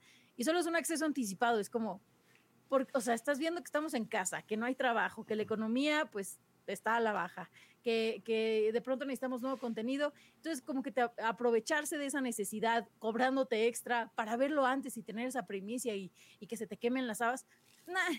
Ahora, vaya, es el precio que te gastarías por irlo a ver al cine, ¿no? Okay. No, no, menos. La, la, neta sí es menos, sí es más barato que ir al cine, ¿no? Bueno, pon tú que aquí el, el boleto te cuesta 100 pesos más tu combo. Cine sin dulcería. Sí, sí, más tu combo de otros 150 pesos, ya tienes tus 250 pesitos, ¿no? Eh, creo que te cobran aquí 365, 300 y cachito, ¿no? Entonces vamos a poner la gasolina y el... Y el que este, es solo para una película cuando todo el servicio cuesta 129 al mes, por ahí. No, 150 más o menos, no me acuerdo. Sí, también, sí, como 170 al mes, o sea, tampoco es un servicio barato. Entonces. La verdad es que yo no, no creo ser partícipe de este tipo de cosas. Si me regalan el código, pues claro que sí, no, yo la veo feliz. Pero yo no quiero apoyar este tipo de iniciativas porque se me hace que es como un abuso. O sea, ya, ya siento que es un abuso. Pero no sé, ¿ustedes ya la vieron? Pero lo que se, yo no lo he visto, pero igual se me hace muy extraño que lo intentaron con Mulan, que igual era el lanzamiento grande de parte de Disney, no, no de Pixar, porque también tuvieron otro lanzamiento grande que fue Soul y a Soul le ha ido súper bien, pero también y esa no costó nada. Sí, la sea, incluyeron en el servicio. Creo que, exacto, y esa no costó nada. Creo que, creo que unas por otras. Yo eh, entiendo la parte de Dani, pero tal vez en este caso igual no pagaría por la de Raya porque sinceramente no se me antoja tanto. Pero estoy pensando en otra película. O sea, si a mí en Paramount o en Apple o en whatever me dicen, tú ya puedes ver eh, este la, última película de James Bond que no se ha estrenado por todas las por, por, lo que estamos viviendo y te va a costar 300 pesos o sea yo co con los ojos cerrados la pago porque me muero por ver esa película. O sea de verdad sí creo que sí hay algunas películas en donde yo no tendría problema en, en pagarlo. Creo que lo creo que el mismo caso sucedería con esta de Raya o sea seguramente hay familias, imagínate una familia, digo, a pesar de que yo igual tengo familia, pero mis hijos son muy pequeños, realmente este, no son de quedarse así quietos viendo una película.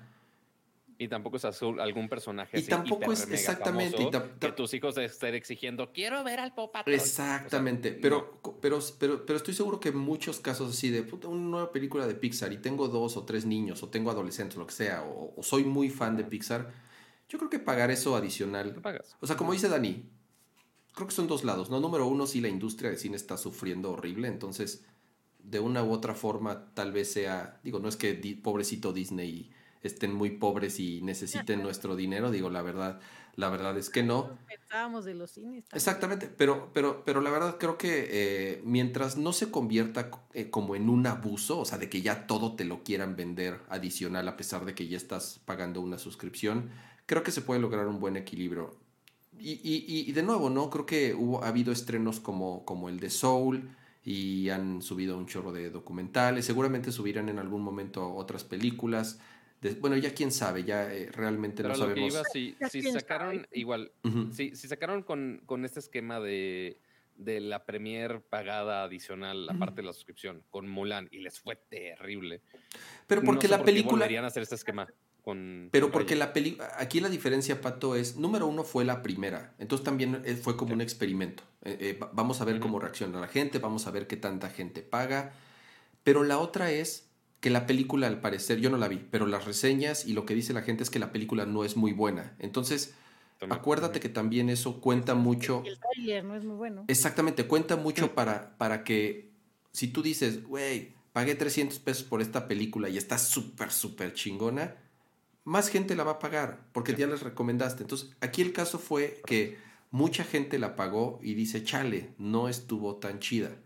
Y en cambio sale Soul y que no Gratis, costó nada y mucha, chingona. y mucha gente dijo, wow, está bien chingona y esta yo no pagué nada, ¿no? Entonces ahorita es otro lanzamiento de Pixar que al final sigue siendo, pues, la- nos guste o no para Este es, Disney. de, este es de Disney, no de Pixar. Ah, es de Disney, ok, es de Disney. Entonces, eh, no lo sé, sinceramente no, no, no he leído reseñas de la película, eh, sé que apenas la estrenaron la, la semana pasada, en el chat dicen que está buena, entonces, no lo sé, yo creo que eh, si veo, si me la siguen recomendando y si leo reseñas y dicen que está buena, a lo mejor pagaría los 300 pesos y de cierta forma, no sé, invito a, no sé, a, Pues sí, a mi a- hermano, no lo sé, así como para verla. Y pues ya que la veamos 3, 4, 5 personas por 300 pesos, pues entonces creo que, creo que no está tan mal, ¿no? Insisto, creo que depende mucho la película. Si te mueres de ganas de verla, yo no tendría problema con, con el ejemplo que di de con los ojos cerrados pagarlo, con tal de verla Pues, ya. de- del público también, o sea, si tienes seis niños en casa, pues te sale más barato pagar esos 300 pesos que llevarte a los seis niños al cine.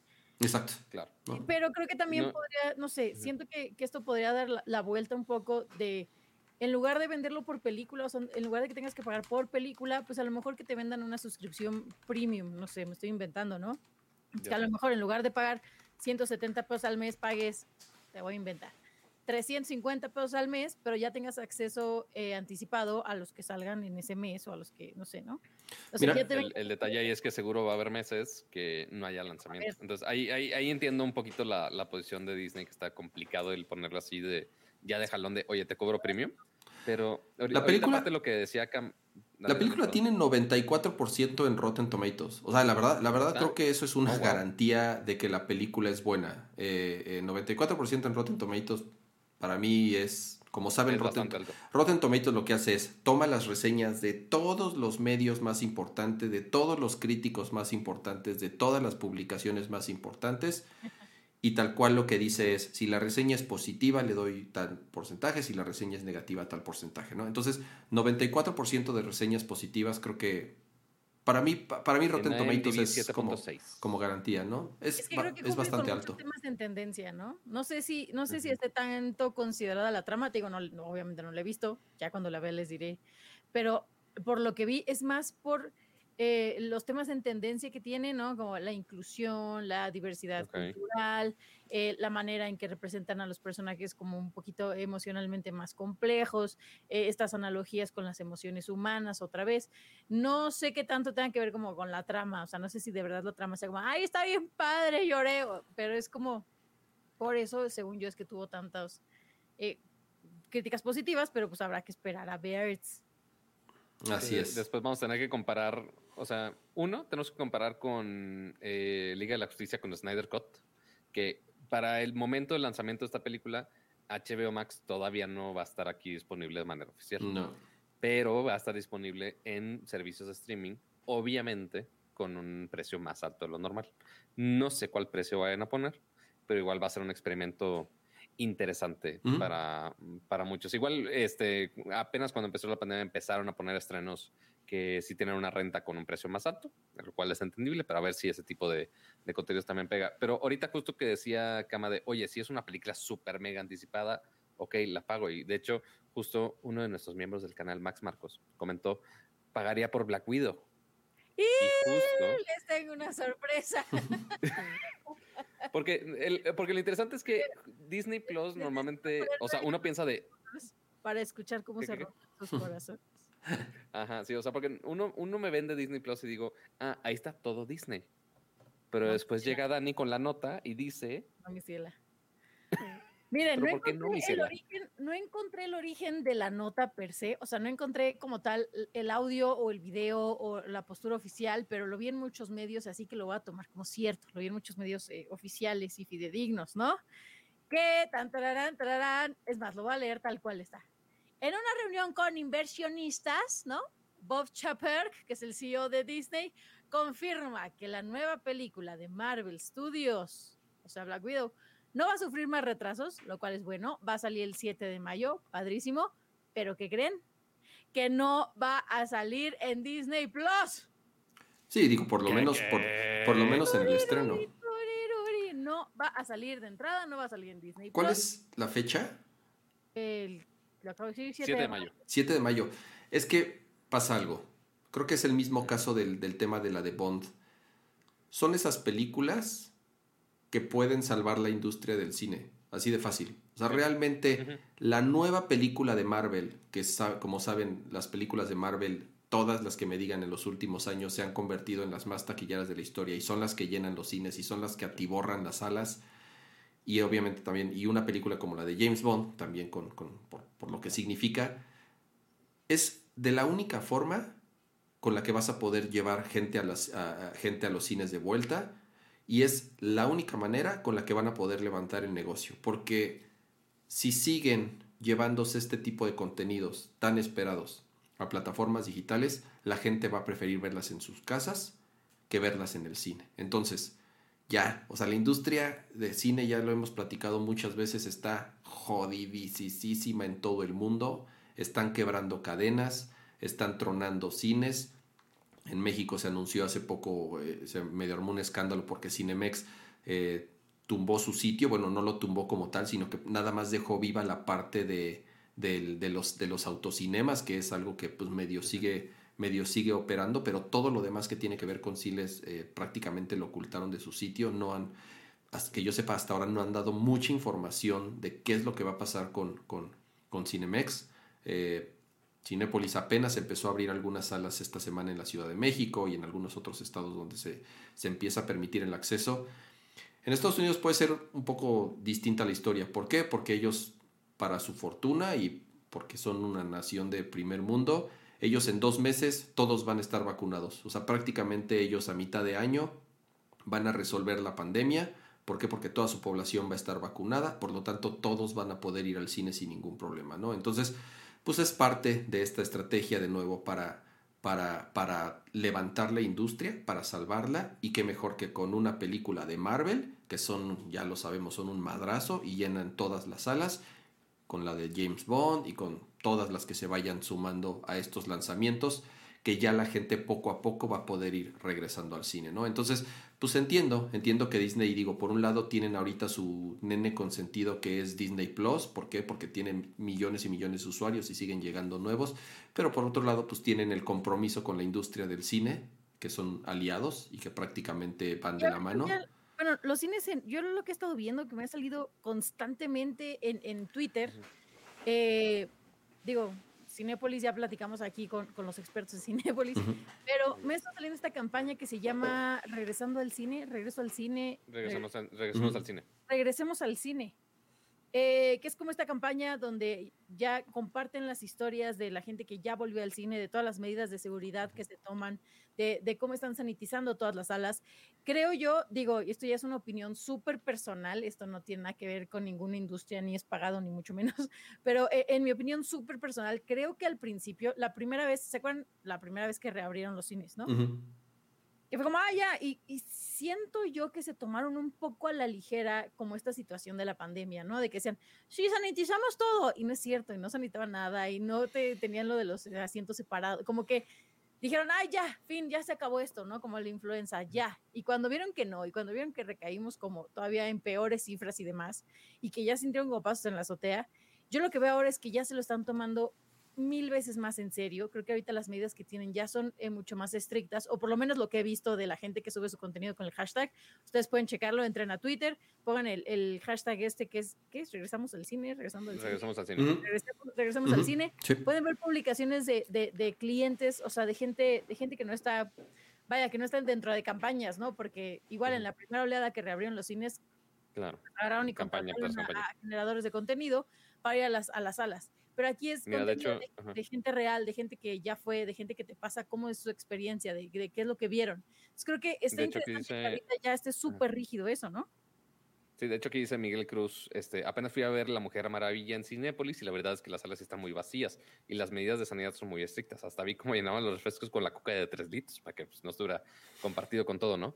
Este, pero sí, obviamente eh, ya eh, esperemos, ya muchos le estén dando mucho más idea de las medidas necesarias este, para ir a ese tipo de lugares. Obviamente, sí. Obviamente, si no te expones mejor, pero si vas igual que sea con todas Es- las medidas sabidas y por haber que igual ese hashtag uno los tenemos En semáforo que es amarillo.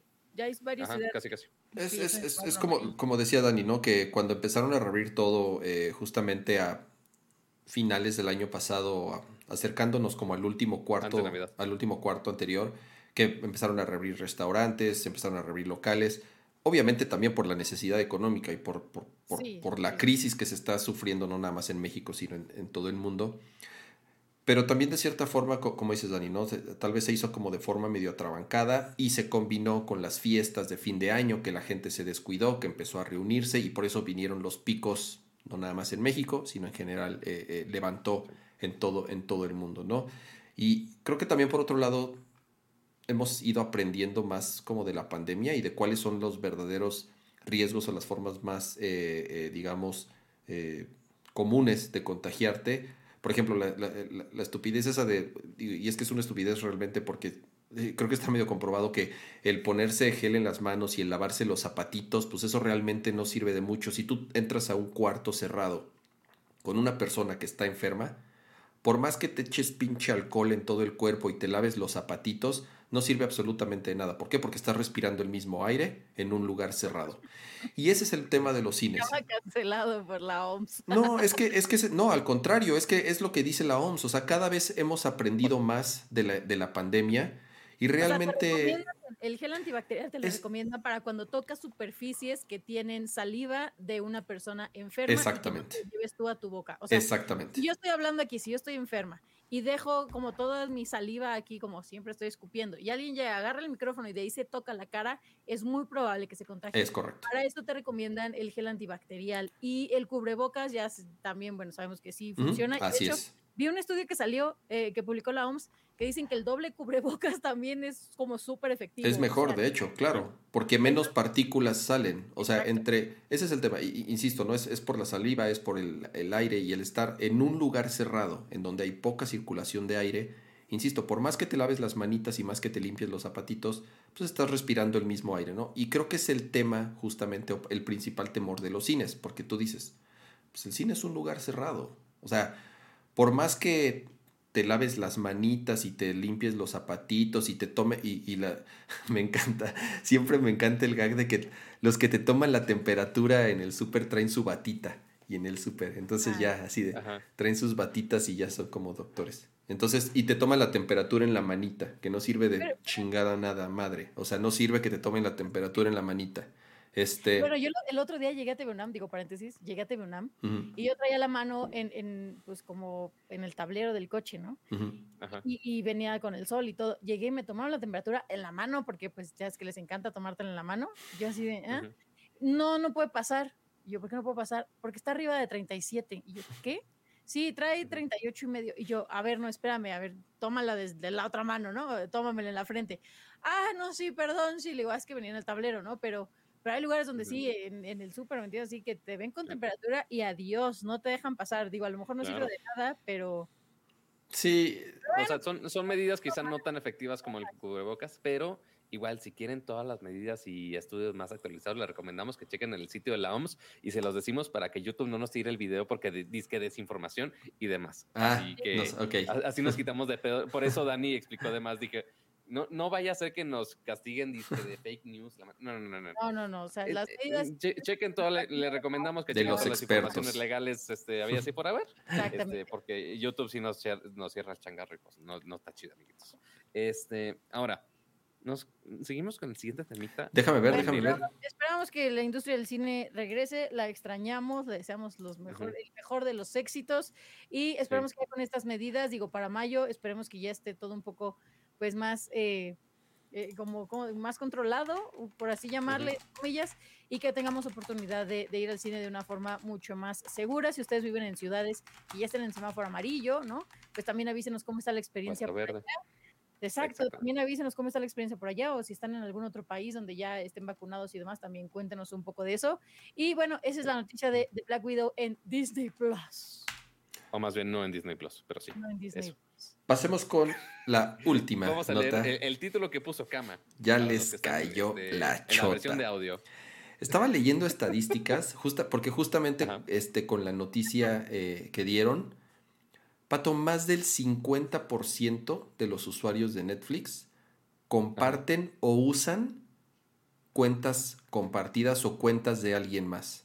O sea, eso, es, eso creo que no es, este, e- es, es algo obviamente que todo el mundo sabe, ¿no? Netflix, digamos que no tiene como restricciones como tal, tan estrictas, es más, creo que no tiene restricciones con la cantidad de usuarios, o digo, yo no sé si tenga un límite tampoco, No, sí, este... sí tiene. Ah, ok, sí tiene un límite. Bueno, Tienes, eh, o sea, de hecho, por eso luego las suscripciones cambian, porque una solo te deja en un dispositivo.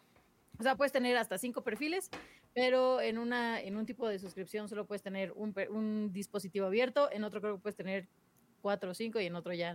no ok, sé Pero sí, sí tiene. Pero, pero ahí la limitante es nada más de, de dispositivos simultáneos. Así O sea, es. si cinco Exacto. personas están viendo al mismo tiempo, pues ok, ahí al límite. Pero si lo está viendo tu tía a una hora, tus papás a otra hora, tú lo estás viendo a otra hora, no hay problema, pueden seguir usando la misma cuenta. Este, nada más te deja hacer cinco perfiles dentro de esa cuenta de Netflix, pero pues igual que cada quien, o sea, que estén usando los perfiles, pues no pasa nada. Se sigues te sigues ahorrando un gran varo este, si estás compartiendo esa cuenta. sí, el Pero, tema no son los perfiles, son este- los dispositivos al mismo tiempo.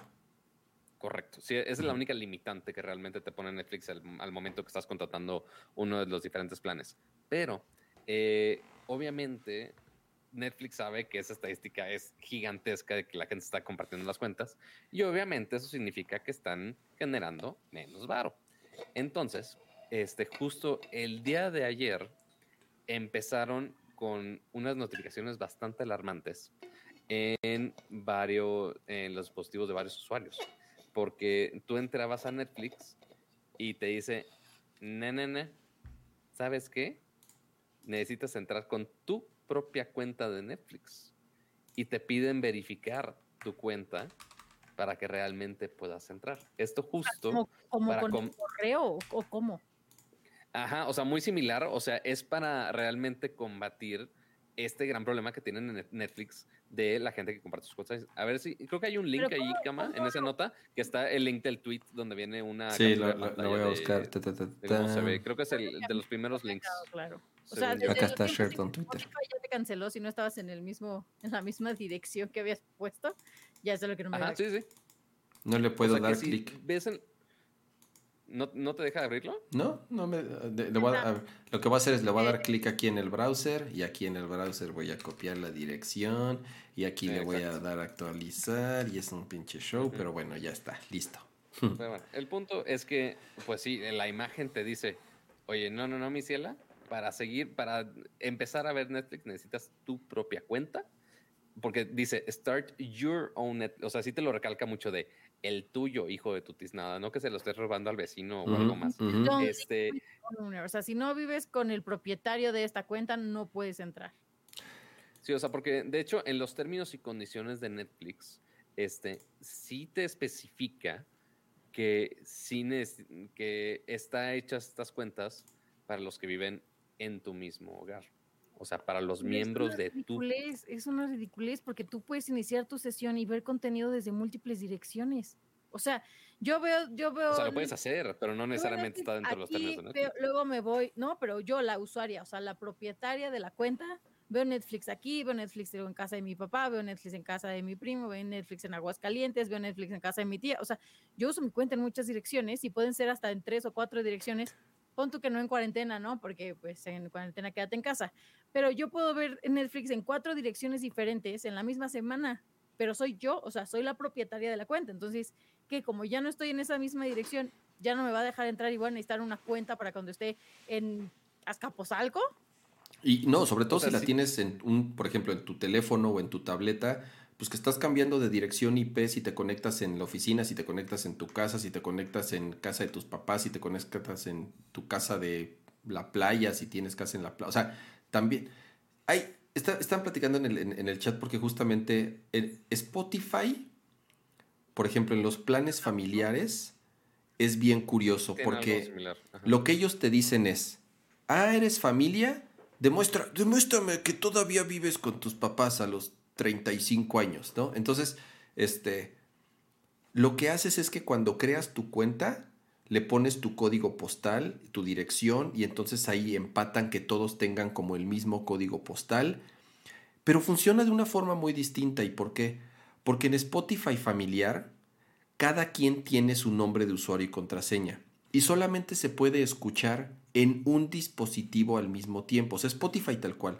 Tú, tú estás escuchando Spotify en tu teléfono y de pronto le quieres dar play en tu computadora y te bota del teléfono. Y si te cambias a otro dispositivo, te bota de la computadora. O sea, por cuenta solamente puedes estar reproduciendo en un dispositivo al mismo tiempo. Con Netflix es distinto, porque con Netflix el que comparte su cuenta le da el mismo pinche mail y password a todos. O sea, no es que cada quien tenga su nombre de usuario y contraseña, sino que todos están usando el mismo mail y la misma contraseña al mismo tiempo. Entonces es un caso Pero diferente al de bota. Spotify. O sea, si yo estoy viendo Netflix en mi teléfono y lo pongo en mi tele, igual me bota de mi teléfono para que lo empiece a ver en la tele. porque yo Pero... tengo La más básica, que es nada más de un usuario simultáneo. Ah, con tu Mm, cuenta que es la más básica. Sí, ok, es así. Pero por ejemplo, en la familiar, yo puedo estar viendo Netflix en mi compu y mi esposa puede estar viendo Netflix eh, arriba y mis hijos pueden Ok. estar viendo Netflix Pero en... esas, Ajá. esas son las bases de esa suscripción. O sea, esa suscripción te da permiso de que estén esas cinco personas viendo, o sea, usando esa cuenta. Para eso estás pagando. Pero están, Claro, pero están todos en no la misma IP, ¿no? No, pero es que esa es una ridiculez. O sea, si yo estoy pagando para que cinco personas puedan ver Netflix al mismo tiempo, ¿qué más le da. Netflix que uno esté aquí y otro esté en Rusia? Y bueno, en Rusia no, pero que uno esté aquí, otro esté en Aguascalientes, otro en Zacatecas, otro en Sonora. O sea, eso no tendría que, que pues, que, que, que alterar los resultados porque tú ya estás pagando por eso. Sí, por ejemplo, yo sinceramente, por ejemplo, mi, mi cuenta de Disney Plus, yo le pasé mi cuenta a mi papá, tal cual. Sí. Pero yo puedo estar viendo Disney Plus aquí y le creé un perfil. Yo puedo estar viendo Disney Plus aquí en, en- en mi casa y mi papá puede estar viendo Disney Plus en su casa. Son direcciones IPs diferentes y aún así no tiene problema. ¿Por qué? Porque Disney lo mide también por dispositivos. En cuántos dispositivos al mismo tiempo puedes dar de alta la cuenta. Y en algún momento llegas a un límite, como en HBO. Tú puedes dar de alta dispositivos como tal. Le vale gorro en donde estés. Pero tú quieres agregar un dispositivo más y te dice, a ver papá, ya llegaste al límite, ¿cuál de estos cinco quieres borrar? Ah, pues quiero borrar esta iPad vieja que ya ni siquiera uso.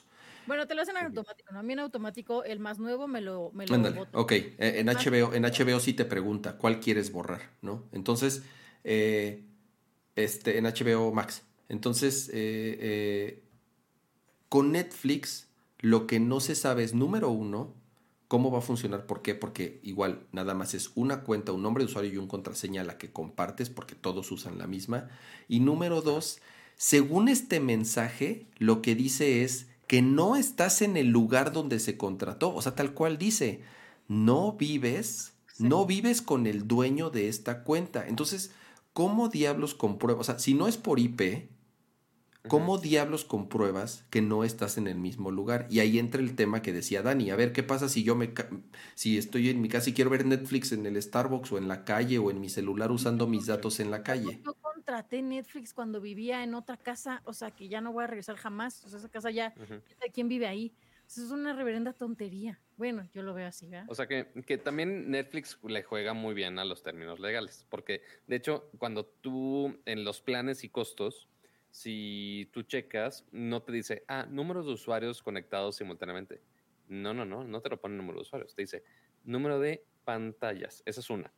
Y dos, en los términos y condiciones, en, en la sección 4 de subsección 2, dice, el servicio de Netflix y todo el contenido visto en él son solo para uso personal, no comercial y no debe compartirse con personas que no sean miembros de su hogar. Guiño, guiño. Aquí el gran pedo Ajá. es el su hogar, eh, porque es como de, güey, ¿qué pedo? O sea, porque puede ser una familia de cinco personas, que pon tú, tres estén ahí en esa misma dirección, y güey, uno de los hijos está estudiando en otro estado, o otro está en el Starbucks, este, o está, estaba en clase haciéndose güey, y estaba viendo Netflix en clase. O sea, Pues sí, así Puede- la puede haber-.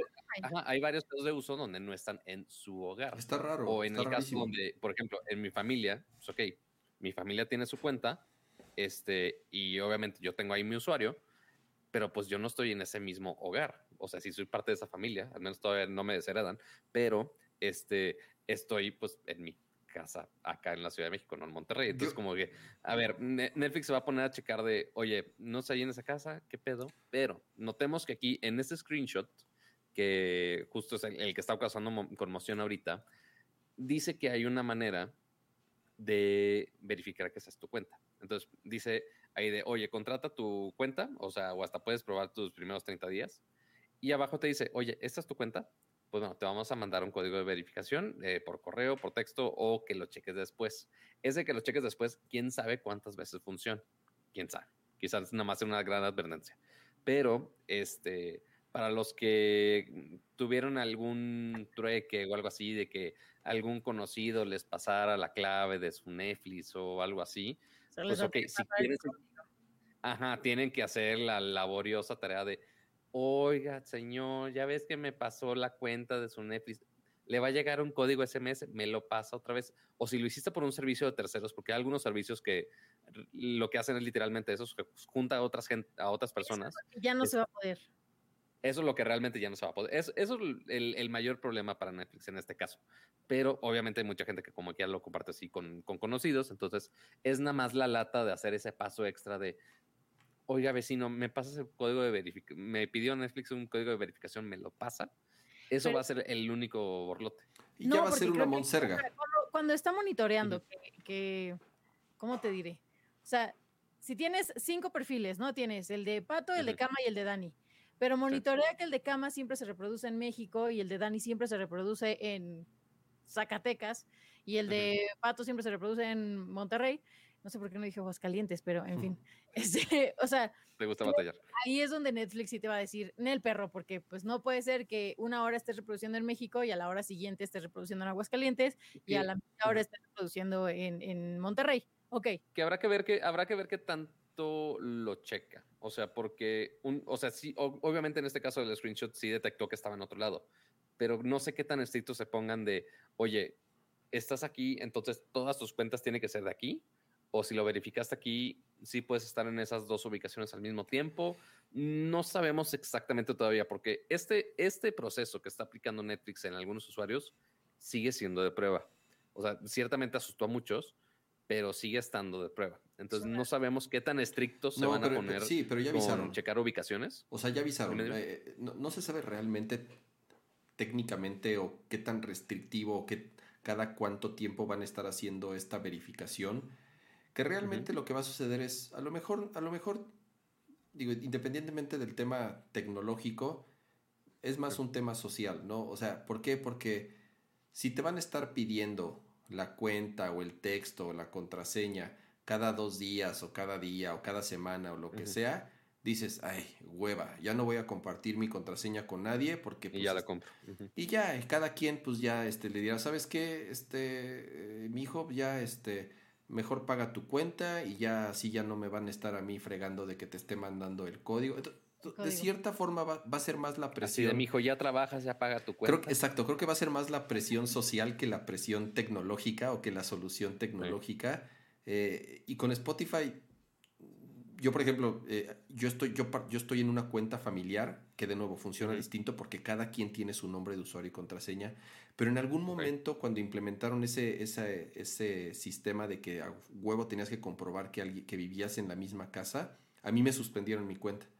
Y me dijeron, es que tú no vives con la misma familia. Y yo así de, pues no, güey, ya vivo solo. O sea, este, pero... Ya estoy grandecito. Exactamente, entonces le digo, y- entonces obviamente yo no le dije que vivía solo, le dije, ay, este, no, es que me equivoqué al llenar mis datos, sí, todavía vivo con mis papás, así, ¿no? A los, te digo, a los... O sea, tu dirección en la cuenta, de- en tu cuenta de Spotify sigues viviendo. en Era diferente, era dif- básicamente. Antes, originalmente sí era la mía, pero de pronto Ajá. metieron un candado súper estricto que empezaron a cancelar, Ah. empezaron a cancelar, pero bueno, también te detectaba cuando no estaba cerca del área, porque yo lo compartía con un cuate. Yo Ajá. compartía la cuenta, teníamos la cuenta familiar, no sé qué, ujú, con un cuate. Y yo llené con su dirección, él llenó con su dirección, bla, bla. Entonces, yo puse la dirección de mi amigo en Spotify. Y de pronto, así a los, cuando meten este candado como extraño o este Ujú. doble candado, me llegó un mail de no hemos detectado actividad en esta zona o en esta dirección, por lo tanto quedas fuera de Ok. la reunión familiar y yo, ¡Ah! ¿me están vigilando? A mí, a mí, yo tuve que hablar de verdad con un ser humano para reactivar mi cuenta. Eh, me puse ahí Oh, a wow. buscar como loco eh, formas de contactar a soporte de A Spotify. estas alturas, para que contactes con un humano a que te Hasta ayude, di- eso está difícil. Hasta que di con alguien y le dije, no, es que me equivoqué, puse mal el código postal, pero todavía vives ahí. Sí, sí, todavía vivo ahí, Fue de verdad.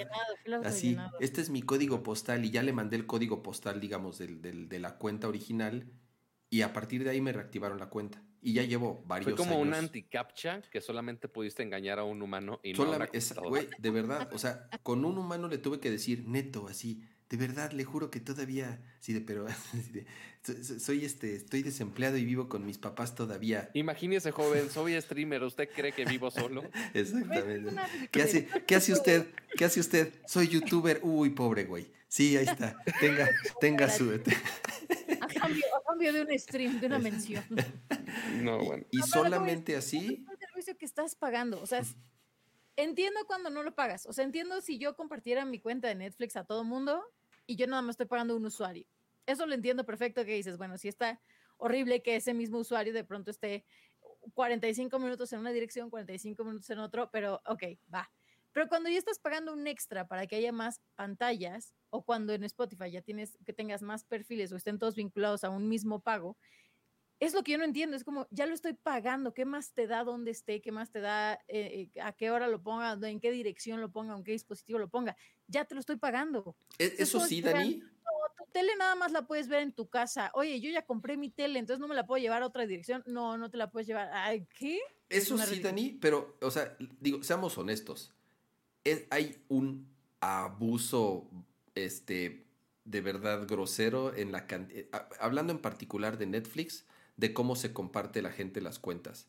Y que, y de verdad, o sea, conozco, hay- estaban diciendo en el chat, hay grupos de WhatsApp así en donde se comparten las cuentas y las No, contraseñas. Hay, hay sitios oficiales, hay sitios oficiales donde te emparejan con gente para que pagues un cuarto de la suscripción. Exacto. O sea, hay sitios que, que- que pagan campañas, que, ese, es el, ese es el problema, que se Dani. anuncian en la tele, que se anuncian en YouTube, que se anuncian en todos lados, para que lo hagas. Pero es que es, ese es, o sea, ¿cómo te diré? Eso es lo que tú estás pagando. O sea, si yo estoy pagando una suscripción para cuatro pantallas simultáneas, ¿qué más te da si las comparto con alguien a quien no conozco? ¿Qué más te da? Pues Ujú. ya lo estoy pagando, Correcto. tú me estás ofreciendo ese producto. Si yo voy y me compro un McTrio en McDonald's y no quiero las papas y se las regalo a un extraño en la calle, McDonald's me va a decir, no, te las tienes que comer tú porque tú las compraste. No, güey, yo no quiero las papas, se las voy a dar a alguien que, o sea, no, es una ridiculez. Ay, Mm, yo no quiero el refresco, se lo voy a dar a mi vecino. No, porque no vive contigo. No, tú, tú compraste el McTrio, tú te lo tienes que tomar. No lo quiero, no me sirve. Sea, que- ahora quiero papas. Ah, no sé, sé. sí, no, no, no sé si, no sé si aquí. Malditos monchis, te odio. Te odio mucho Este- ahorita si en lo este estás momento. pagando, tú tienes derecho a usarlo como se te dé la gana. Si no quieren, entonces no vendan eh, suscripciones colectivas y vendan puras suscripciones individuales. Y ya. Pues sí, es lo que van a terminar haciendo y la gente ya al final va a terminar pagando suscripciones individuales que ya no va a querer compartir con nadie y ya si Pues sí. alguien quiere este ahora sí que eh, compartir su cuenta pues le va a decir sabes qué es un pedo porque te va a sacar y me va a estar mandando a mí un código y va a ser un- una hueva para hay ti y gente, va a ser hay una gente hueva que va a para mí decir, pues yo no voy a pagar mi, mi suscripción individual porque está bien maldita cara, no hay tanto contenido porque ya todo se lo llevaron las plataformas individuales y lo que hay en Ujú. Netflix lo puedo ver eh, por 30 pesos en YouTube o por 15 pesos en Amazon Prime rentándolo y, y ya, o comprándolo por 40 pesos en Amazon y fin, y Netflix, adiós, adiós amigos. No sé si Netflix así tanto así como adiós, porque pues son los que más contenido exclusivo. eh, Estaba comentando en el chat hace rato, ¿no? Es el tema. eh, so- sobre todo cuando lo comparas con otras plataformas. Si son competencia o no son competencia. En cuanto a contenido, pues no, porque todas, o sea, ya se está segmentando muy cañón qué contenido tiene cada quien. Y tú podrías decir, pues no son competencia porque tienen contenido distinto. Pero al final son competencia porque la gente va a decidir si paga uno, o sea, hay- habrá, Claro, habrá claro. familias que tendrán capacidad de pagar dos, tres, cuatro o cinco o todo, o, o cualquier cantidad de servicios de streaming que me, que me digas y pues bueno, serán ahí eh, eh, las que tengan que ser. Pero por otro lado hay familias y hay personas que dicen, puta, pues o sea, no puedo pagar dos, no puedo pagar tres, puedo pagar una. Claro, ¿Y cuál va a pagar? Pues la que, la que tenga más contenido, la que tenga, ofrezca mejores eh, soluciones, mejores condiciones, la que me lo permita verlo. Si tengo en mi casa tres teles, pues en las tres teles, o si tengo una tele y una tableta y un celular, pues la que me permita hacer eso, ¿no? Entonces, de eh, eh, de nuevo, yo creo que, insisto, estamos viviendo una, un, un- un momento también como muy curioso, porque nos están bombardeando con servicios digitales y cada vez llegan más y más y más y más. Y en algún momento pues va a haber una purga tal cual, o sea, en donde van a sobrevivir los, de verdad, los que, los que tengan la mayor cantidad de usuarios, los que tengan el mejor contenido. Y entonces ahí, de cierta forma, se van a estabilizar, se van a quedar las sobrevivientes, las tres, cuatro o cinco que de cierta forma eh, sean las que mantengan la mayor cantidad de usuarios. Pero creo que ahorita también es, insisto, una etapa como de experimentación, ¿no? Al final del día Netflix es la, fue, como tú dices, fue pionera, fue la primera. O sea, Netflix inició literal rentando DVDs y mandándote DVDs por correo, porque así, así, así nació Netflix. Eh, después se convirtieron en el servicio de streaming que hoy en día es. Entonces, pues sí, son los primeros, son los pioneros, son los que más usuarios tienen, son los que más contenido tienen y son los que pues prácticamente vivieron la época de oro por ser los más grandes y ahorita que ya tienen un chorro de competencia y que tal vez ya se salió de las manos el tema de estar compartiendo contraseñas, pues de cierta forma tienen que, que estabilizar un poco tu, su, su mercado. Me preguntan en el chat, ¿Ramsa tienes Blim? No, no, no tengo Blim. que yo No, nos tenemos respeto, amigos. Y nada más. Este, Pero bueno, así, así No, las hay cosas. el contenido para cada quien, hay contenido para todos y creo que aquí lo que, lo que deberían de considerar las plataformas es que entre más contenido haya y más opciones haya, va a mejorar la calidad y va a mejorar la experiencia de usuario. Entonces, este tipo de trabas siento que luego uh, afecta un poco a, a la categoría, afecta obviamente a los usuarios y al final del día va a acabar pues también afectando a los creadores, ¿no? O sea, es como un poquito escupir al cielo, o sea, es de me salvo ahorita, pero al rato no sé cómo vaya a, a regresarse eso. Pero bueno, veremos, veremos cómo evoluciona. Ahí les comparto mi código del Netflix. Dios mío, para que te cancelen también el Spotify y Netflix. Pero ahora vamos a la bonita sección de los memes y avisos patoquiales. El, el día de hoy solamente tuvimos un bonito meme, pero a ver, aquí es que está. no les recordamos al principio, Pato, que nos mandaron nuestros Ajá, memes. o sea, les recordamos las membresías, pero no les recordamos los memes. Pero mira, aquí dice, el Ram, el Ramsa aplicando la chaca. Sí, señor Spotify, sigo viviendo con mis papás. Está bien Y chingón. con el meme de la gata. Fue, fue la dirección de sus papás. Hola, long. Pero, pues bueno, amiguitos, estamos llegando al final del episodio del día de hoy. Por Paréntesis, supuesto, paréntesis, paréntesis. Dime, a ver, Antes que termines. ¿qué pacho? Si alguien alcanzó a ver fotos de lo de la operación panóptico, por favor, compártanlas porque yo no las vi, no me dio tiempo. Si alguien las tiene, Ok. denle share ahí en el Twitter. ¿De qué hablas, Dani? Me del morbo. ¿De qué hablas, Dani? hackearon 15, bueno, hackearon entre comillas, ¿verdad? Porque lo que se dice fue que, que, pues una persona encontró así que como en un post y das cuenta, usuario y contraseña de, administra de un administrador de eh, una empresa de cámaras de seguridad. A la hora de que dijo, ay, a ver qué es esto, y se metió a su computadora, logró hackear 15 mil, más de 15 mil cámaras de seguridad, incluyendo estaciones de policía, eh, hospitales psiquiátricos, el warehouse de, de Tesla. Entonces, hay muchas, hay muchas cosas importantes en ese tema, pero las imágenes estaban en Twitter, en la cuenta oficial de esta persona que se los encontró porque lo fue publicando de, ¿quieren ver cómo se ve la parte de adentro del warehouse de Tesla? Miren, y saca la, la imagen de la cámara de seguridad. Entonces fue como un, así un boom en, en, en, Twitter, pero cuando yo lo empecé a buscar, ya no había, ya no había imágenes, ya las habían borrado todas. Entonces, si alguien tiene, mándemelas. Es operación. Y, y a ver si... Ah, y a ver si lo discutimos ya en, en, el siguiente show, porque amiguitos, ya son las 1, 2, 3, 4 y ya, suficiente para el show de hoy. este, pero volviendo a los avisos patoquiales, muchísimas gracias por acompañarnos en el episodio de hoy. Antes de que se vayan, por favor, dejen su bonito like que ayuda bastante a que el algoritmo de YouTube no nos castigue tanto.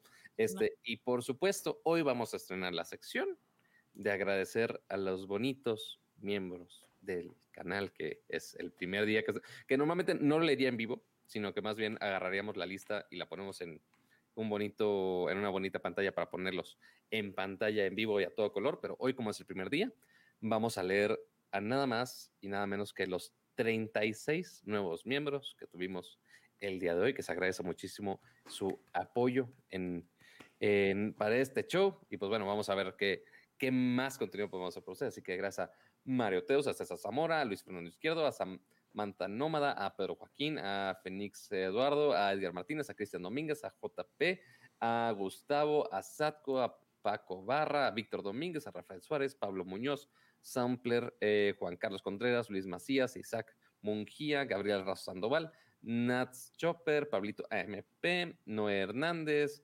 eh, J. Carlos 1202, Sergio Flores, Paco Zamora, Omar Reyes, Gerardo Estrada, Isaac, Samuel Amador, Armando González, Cristian Lozano, Dante Flores, Lalo Villalobos, Adrián Octavio Aranda, Ishel Pineda, Max Marcos, y ya me acabé los 36. Y qué Ah. rápido estoy leyendo y ni respiré, qué bárbaro. Estoy cabrón. Este, pero sí, ya, ya para el siguiente show necesito hacer una pleca ya más formalita para agradecer a todos los miembros del canal. Así que recuerden, si quieren que también les hagamos un bonito shout out al final del show y que tengan acceso a los emotes y a contenido exclusivo también en nuestro tab de comunidad, pues bueno, háganse miembros del canal. Bueno, bonito y barato. Este, y apoyan al show, por supuesto. Y pues bueno, muchas gracias al chat y por supuesto también muchas gracias a la señorita Dani Quino. Muchas gracias por acompañarnos hoy. No te desaparezcas tanto, por favor. No, pues mira, ya, ya ni para qué quejarme, ¿verdad? Pero gracias a todos por estar aquí. Les mando besos. Espero que el siguiente show me dejen más notas en lugar de nomás una. Gracias a todos, les mando besos. Oh, noches. Oh. Oye, luego, oye. luego. ¿Quién Luego, mandó, luego. Pato, quién mandó sus temas el último día, la última hora? ay, ni, ni habías visto que estaban ahí mis temas Dani, hola, Lon. aquí haciendo todo por el equipo. Y al rato, mira, tres notas cama, tres notas pato, una nota Dani. Pero yo por eso A ver, a ver, pon, pon la toma de lo- pon la toma de los tres, cama, por favor. pues, bonita noche. Recordemos que la última sección del día de hoy era de Dani. Pero Dani dijo, no, la empieza cama. Pero como no quiso empezar su sección, dijo, ay, no, nada más es uno. Y yo nada más también tuve un tema el día de hoy, que fue la primera nota. Cama o dos.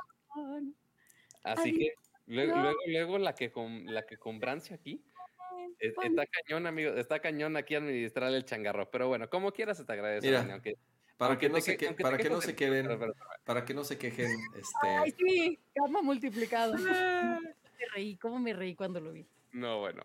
Y muchas mala onda. gracias de verdad en a- a- 3D, a- ahora en 3D. Ahora 4DX.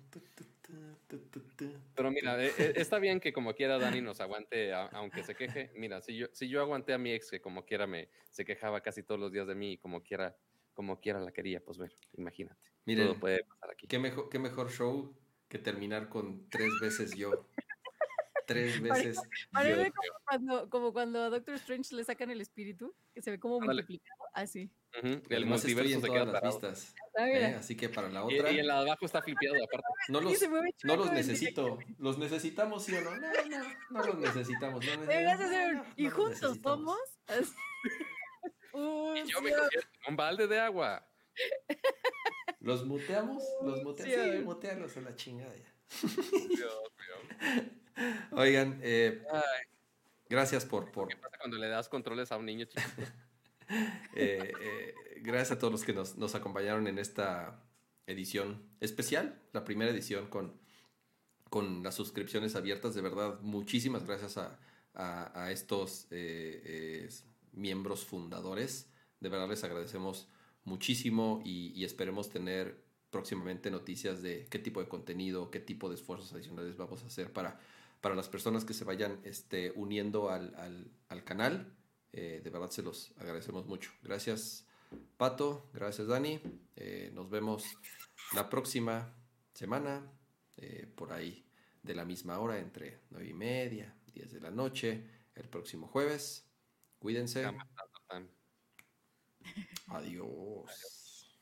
Que de su high five a sí mismo. Sí, obviamente, claro que lo hace. Qué bonito. Claro que lo hizo el episodio anterior y claro que lo va a hacer en este, obviamente. Qué Adiós. hermoso.